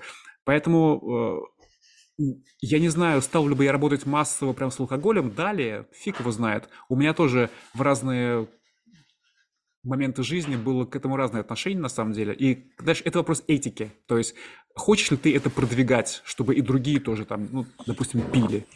Это Да, тонкий ну, вопрос. да, ну, не, ну здесь я согласен, здесь как бы этика, совесть и так далее. Вопрос, знаешь, в чем? Вот э, как бы ты сейчас сказала о как бы о неком, неком, неком выборе опять. То есть э, вопрос, когда э, тебе предлагают деньги, готов ли ты продать за эти деньги душу. Ну, то есть в какой-то мере, вот в этом вопрос. Я тебе сейчас немножко об- не об этом, не о вопросе какого-то этического выбора, а когда ты понимаешь, что повесив это или не повесив, для тебя эта погода никакой не будет. Но стрельнешь ты, и попадешь явно в какую-то группу людей, которые скажут, а, ну вот Тимур-то вот он как раз-таки вот за это тоже ратует. И ты как бы взял и ничего абсолютно не сделав. Просто virtue сигнале. Жинк послал какой-то сигнал и присовоку- присовокупил энергию вот этого моментум, вот этого какого-то тренда просто так. Потому что, как бы, ты понимаешь, окей, он есть. Если я возьму и тут маячок поставлю, и он будет маячить под этим именем, названием этого какой-то там, не знаю, новой этики, там еще чего-нибудь. Я отхвачу очков каких-то, и причем ты еще будешь выбирать так, окей, у меня же, я же адекватный человек, я же могу получить и плюс, и минус. Дай-ка я посчитаю, получу ли я больше плюс, вообще цинично подойти. Окей, я могу получить там 10 минусов и 20 плюсов. Хер с ним с этими минусами. Я вешаю значок, потому что я знаю, что я останусь в плюсе, там 15 плюсов сверху. Вот я о чем. А не то, что ты как бы там сейчас думаешь о том, блин, а стоило ли браться с алкоголем работать. Слушай, тут вопрос, знаешь, какой? А, Я хочу верить, что я делаю то, во что я верю, и вот этот момент оп- определяющий особенно стал со временем. То есть как бы э, становишься гораздо более разборчивым, потому что, возможно, нет того как бы огол- оголтелого голода, так скажем. То есть ты уже можешь э, по, по- по- большому счету э, не кривить душой ради лишнего плюса, ты готов на не 10 плюсов, а на 5 плюсов, например, но зато у тебя, знаешь, это что-то более осознанное, пахнет чем-то более таким, знаешь, жизненно осознанным, когда ты не цепляешь на себя то, во что ты искренне сам не веришь, вот. Не так много вещей, в которые, может, я верю, но хотелось бы вот в таком ключе мыслить, и я думаю, что я так делаю, и дальше буду еще больше делать. А можно сказать, что ты вот просто хороший человек, и у тебя нету вот этого демонов внутри, которые нужно маскировать? Ну, то есть, как бы, знаешь, вот, э, мне кажется, вот это когда происходит? Ну, то есть, скажем так, что ты говоришь, вот я верю, что я делаю это осознанно, и все продукты вот этого осознанного выбора, они как бы сами по себе хороши. Ну и мне вроде как ничего не нужно на себя довешивать, потому что, ну а чё, я вот это выбрал, и это все нормально, и это мне органически нравится. То есть я не вру, я не подыгрываю каким-то социальным трендам. А вот э, как бы получается так, что ну вот нет ничего такого, что внутри ты в себе осознаешь, и ты понимаешь, блин, это не совсем социально одобряемо, это как бы вот ай-яй-яй. И как бы я же это делаю, и чтобы эту как бы дырочку прикрыть, я ее каким-нибудь классным сверху, каким-нибудь обоснованием закрою, и все. Может быть, Ну, просто как бы ты хороший человек, и поэтому так вот как бы у тебя не возникает ничего такого. Я просто думаю о себе. Ну вот у меня-то как бы, понимаешь, внутри-то куча всякого говна. Я думаю, если я вот это по- в полном мере миру поведаю, то как бы мне жизнь будет очень тяжелая. Ну то есть как бы вообще будет не, не, не пролезть никуда. А с другой стороны, как бы ничего не вешать, люди спрашивают. Как бы надо вроде как что-то дать, чтобы у них было хоть какое-то представление. А, чё, а, вот, а, а что в голове у человека? Слушай, ну, конечно, обтекаемая всем добрая доброта, она на самом деле часто неинтересна, если честно. М, То есть ложечка говнеца, она всегда дает тот самый вот, а помнишь, мы с тобой говорили про а, оттенки вкуса, такие более сложные. Вот более сложные оттенки вкуса, они возникают обычно на неком странном контрасте, поэтому вот этот какой-то маленький изъян, он, конечно, должен цеплять. И То есть, если если его говорить нету, люди его искусственно добавляют. Называют себя, что у меня такая проблема, блин, я трудоголик, это такая болезнь. Либо там, ой, я раз там неделю, блин, вино пью один бокал, ну это вообще просто, это как бы за гранью добра и зла. Вспомни про как, э, допустим, выстроены все произведения там художественные, там романы, фильмы. все строится на конфликте. То есть конфликт это базовая вообще завязка всего. Да, то есть... Не, ну когда ты видишь, что это вообще не как галимая блажа, ну то есть это не конфликт, это высосано из пальцев. Конфликт, настоящий конфликт, когда действительно происходит противостояние сторон, чего-то неприменимого, не, невозможного, несуществующего в, ну, как бы в одной точке. Они могут воевать, они могут быть рядом, они не могут существовать друг без друга. Но как бы вот вот это. А когда ты понимаешь, блин, у меня вот такая проблема, я трудоголик, и это как бы ты говнеца таким образом себе подбросил. Come on. Что ты, что ты этим хочешь сказать? Ну, слушай, поэтому как раз вот есть же даже в кинематографии вот это вот, знаешь, повышение ставки для главного героя фильма, да, то есть там обычно стоит всегда на кону жизнь и смерть, потому что если что-то берешь меньше, чем жизнь и смерть, ну, не срабатывает трагедия, как бы, типа, если он, э, ну, если в развязке фильма, например, там будет не вопрос жизни и смерти, а, например, там вопрос, там, не знаю, а, там, будет ли там чашка целая или она разобьется, но это, то есть, не будет того накала, мы сейчас, конечно, очень обсчет, сказать, и очень виртуально уже касаемся материй. Но, слушай, высокая ставка вообще это хорошая, на самом деле, вещь для того, чтобы зацепить внимание людей. Это фильмы это используют, это всегда. То есть высокая ставка, она прям зажигает. Там, что бы то ни было, и разговор тоже. Слушай, ну, классно поговорили. Знаешь, мне подбывает спросить, что у тебя все-таки вот эта вот ложка дегтя в тебе есть.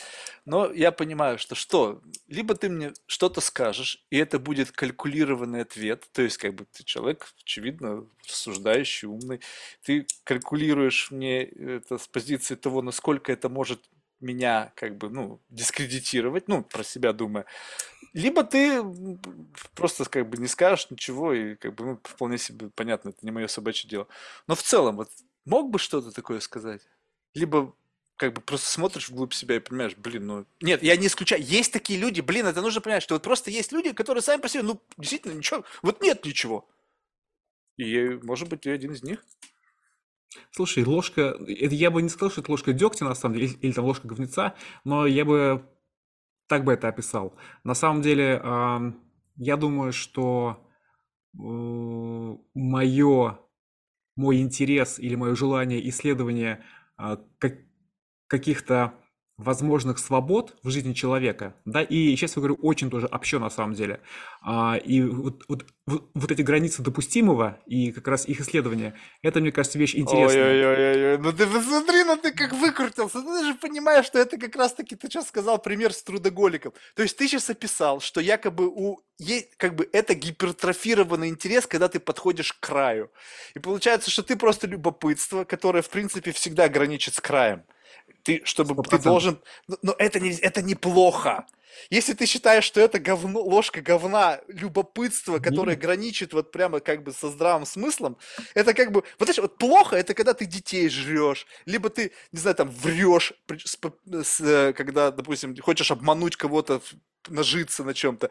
Плохо, когда ты причинаешь боль, страдания, еще что-то. Но когда ты просто любопытен и... А, видишь, это как раз-таки разговор о калькулированном риске. Ты как бы подумал, блин, но я понимаю, почему ты это говоришь, потому что есть люди, которые боятся удивляться. Мне об этом сказали, я не понял. Я говорю, чего? Он говорит, да, люди боятся удивляться. Я говорю, как я жил вот до 30 с лишним лет, я не, как бы никогда не думал, что можно бояться удивления. Я как бы кайфую от него, блин, я просто жажду удивиться, мне это важно. А люди, говорят, его боятся. Может быть, когда вот для таких людей то, что ты говоришь, как некая ложка говнеца, как некое любопытство, которое как бы идет, движет это тебя на быть... край. Ты понимаешь, э, то, что мы ищем удивление, а для других это будет что-то страшное, чего вообще нельзя касаться. То есть это некое... То есть я не считаю это ложкой говнеца, но это точно будет ложкой чего-то, скорее всего, пугающего для кого-то. И вот это как раз и есть оно. Понятно. Ну, ладно. Так и запишем. Выкрутился. Тимур, слушай, ну спасибо большое. Спасибо, Тимур. Было интересно. Поболтали. А, слушай, в завершении мы всех наших гостей просим рекомендовать кого-нибудь в качестве потенциального гостя. Я уже думаю завязать с этим вопросом, на самом деле, потому что в последнее время что-то люди сливаются с него, и я думаю, блин, только, только время тратим. Но если кто-то да. есть, кого ты можешь рекомендовать? Сейчас, да, тебе нужно сказать, нужно сейчас прям, да? Или ну, можешь сейчас не говорить, можешь потом, но ты наверняка сольешься. Забудешь, не, не, думаешь, нахер это надо? Нет, давай я сделаю так. Я просто соображу, и я тебе обязательно напишу сегодня же. Хорошо. Слушай, ну успехов на Спасибо нелегком поприще. Тебе тоже. С таким большим количеством интервью, которые ты записал, я, конечно, come on, это не, это, это, это не тот случай. Это как раз-таки сейчас не кокетство. Просто ты говоришь о том, что мне нравится. Как бы думая о том, что мне кто-то написал, блин, мне интересно узнать, какая у тебя мотивация. Это не мотивация, это зависимость. Это разные вещи. Ты понимаешь, когда ты хочешь этого, что значит много? Блин, да этого мало, я бы больше бы хотел. Слушай, я думаю, ты получаешь шикарный на свой опыт э, лично для себя.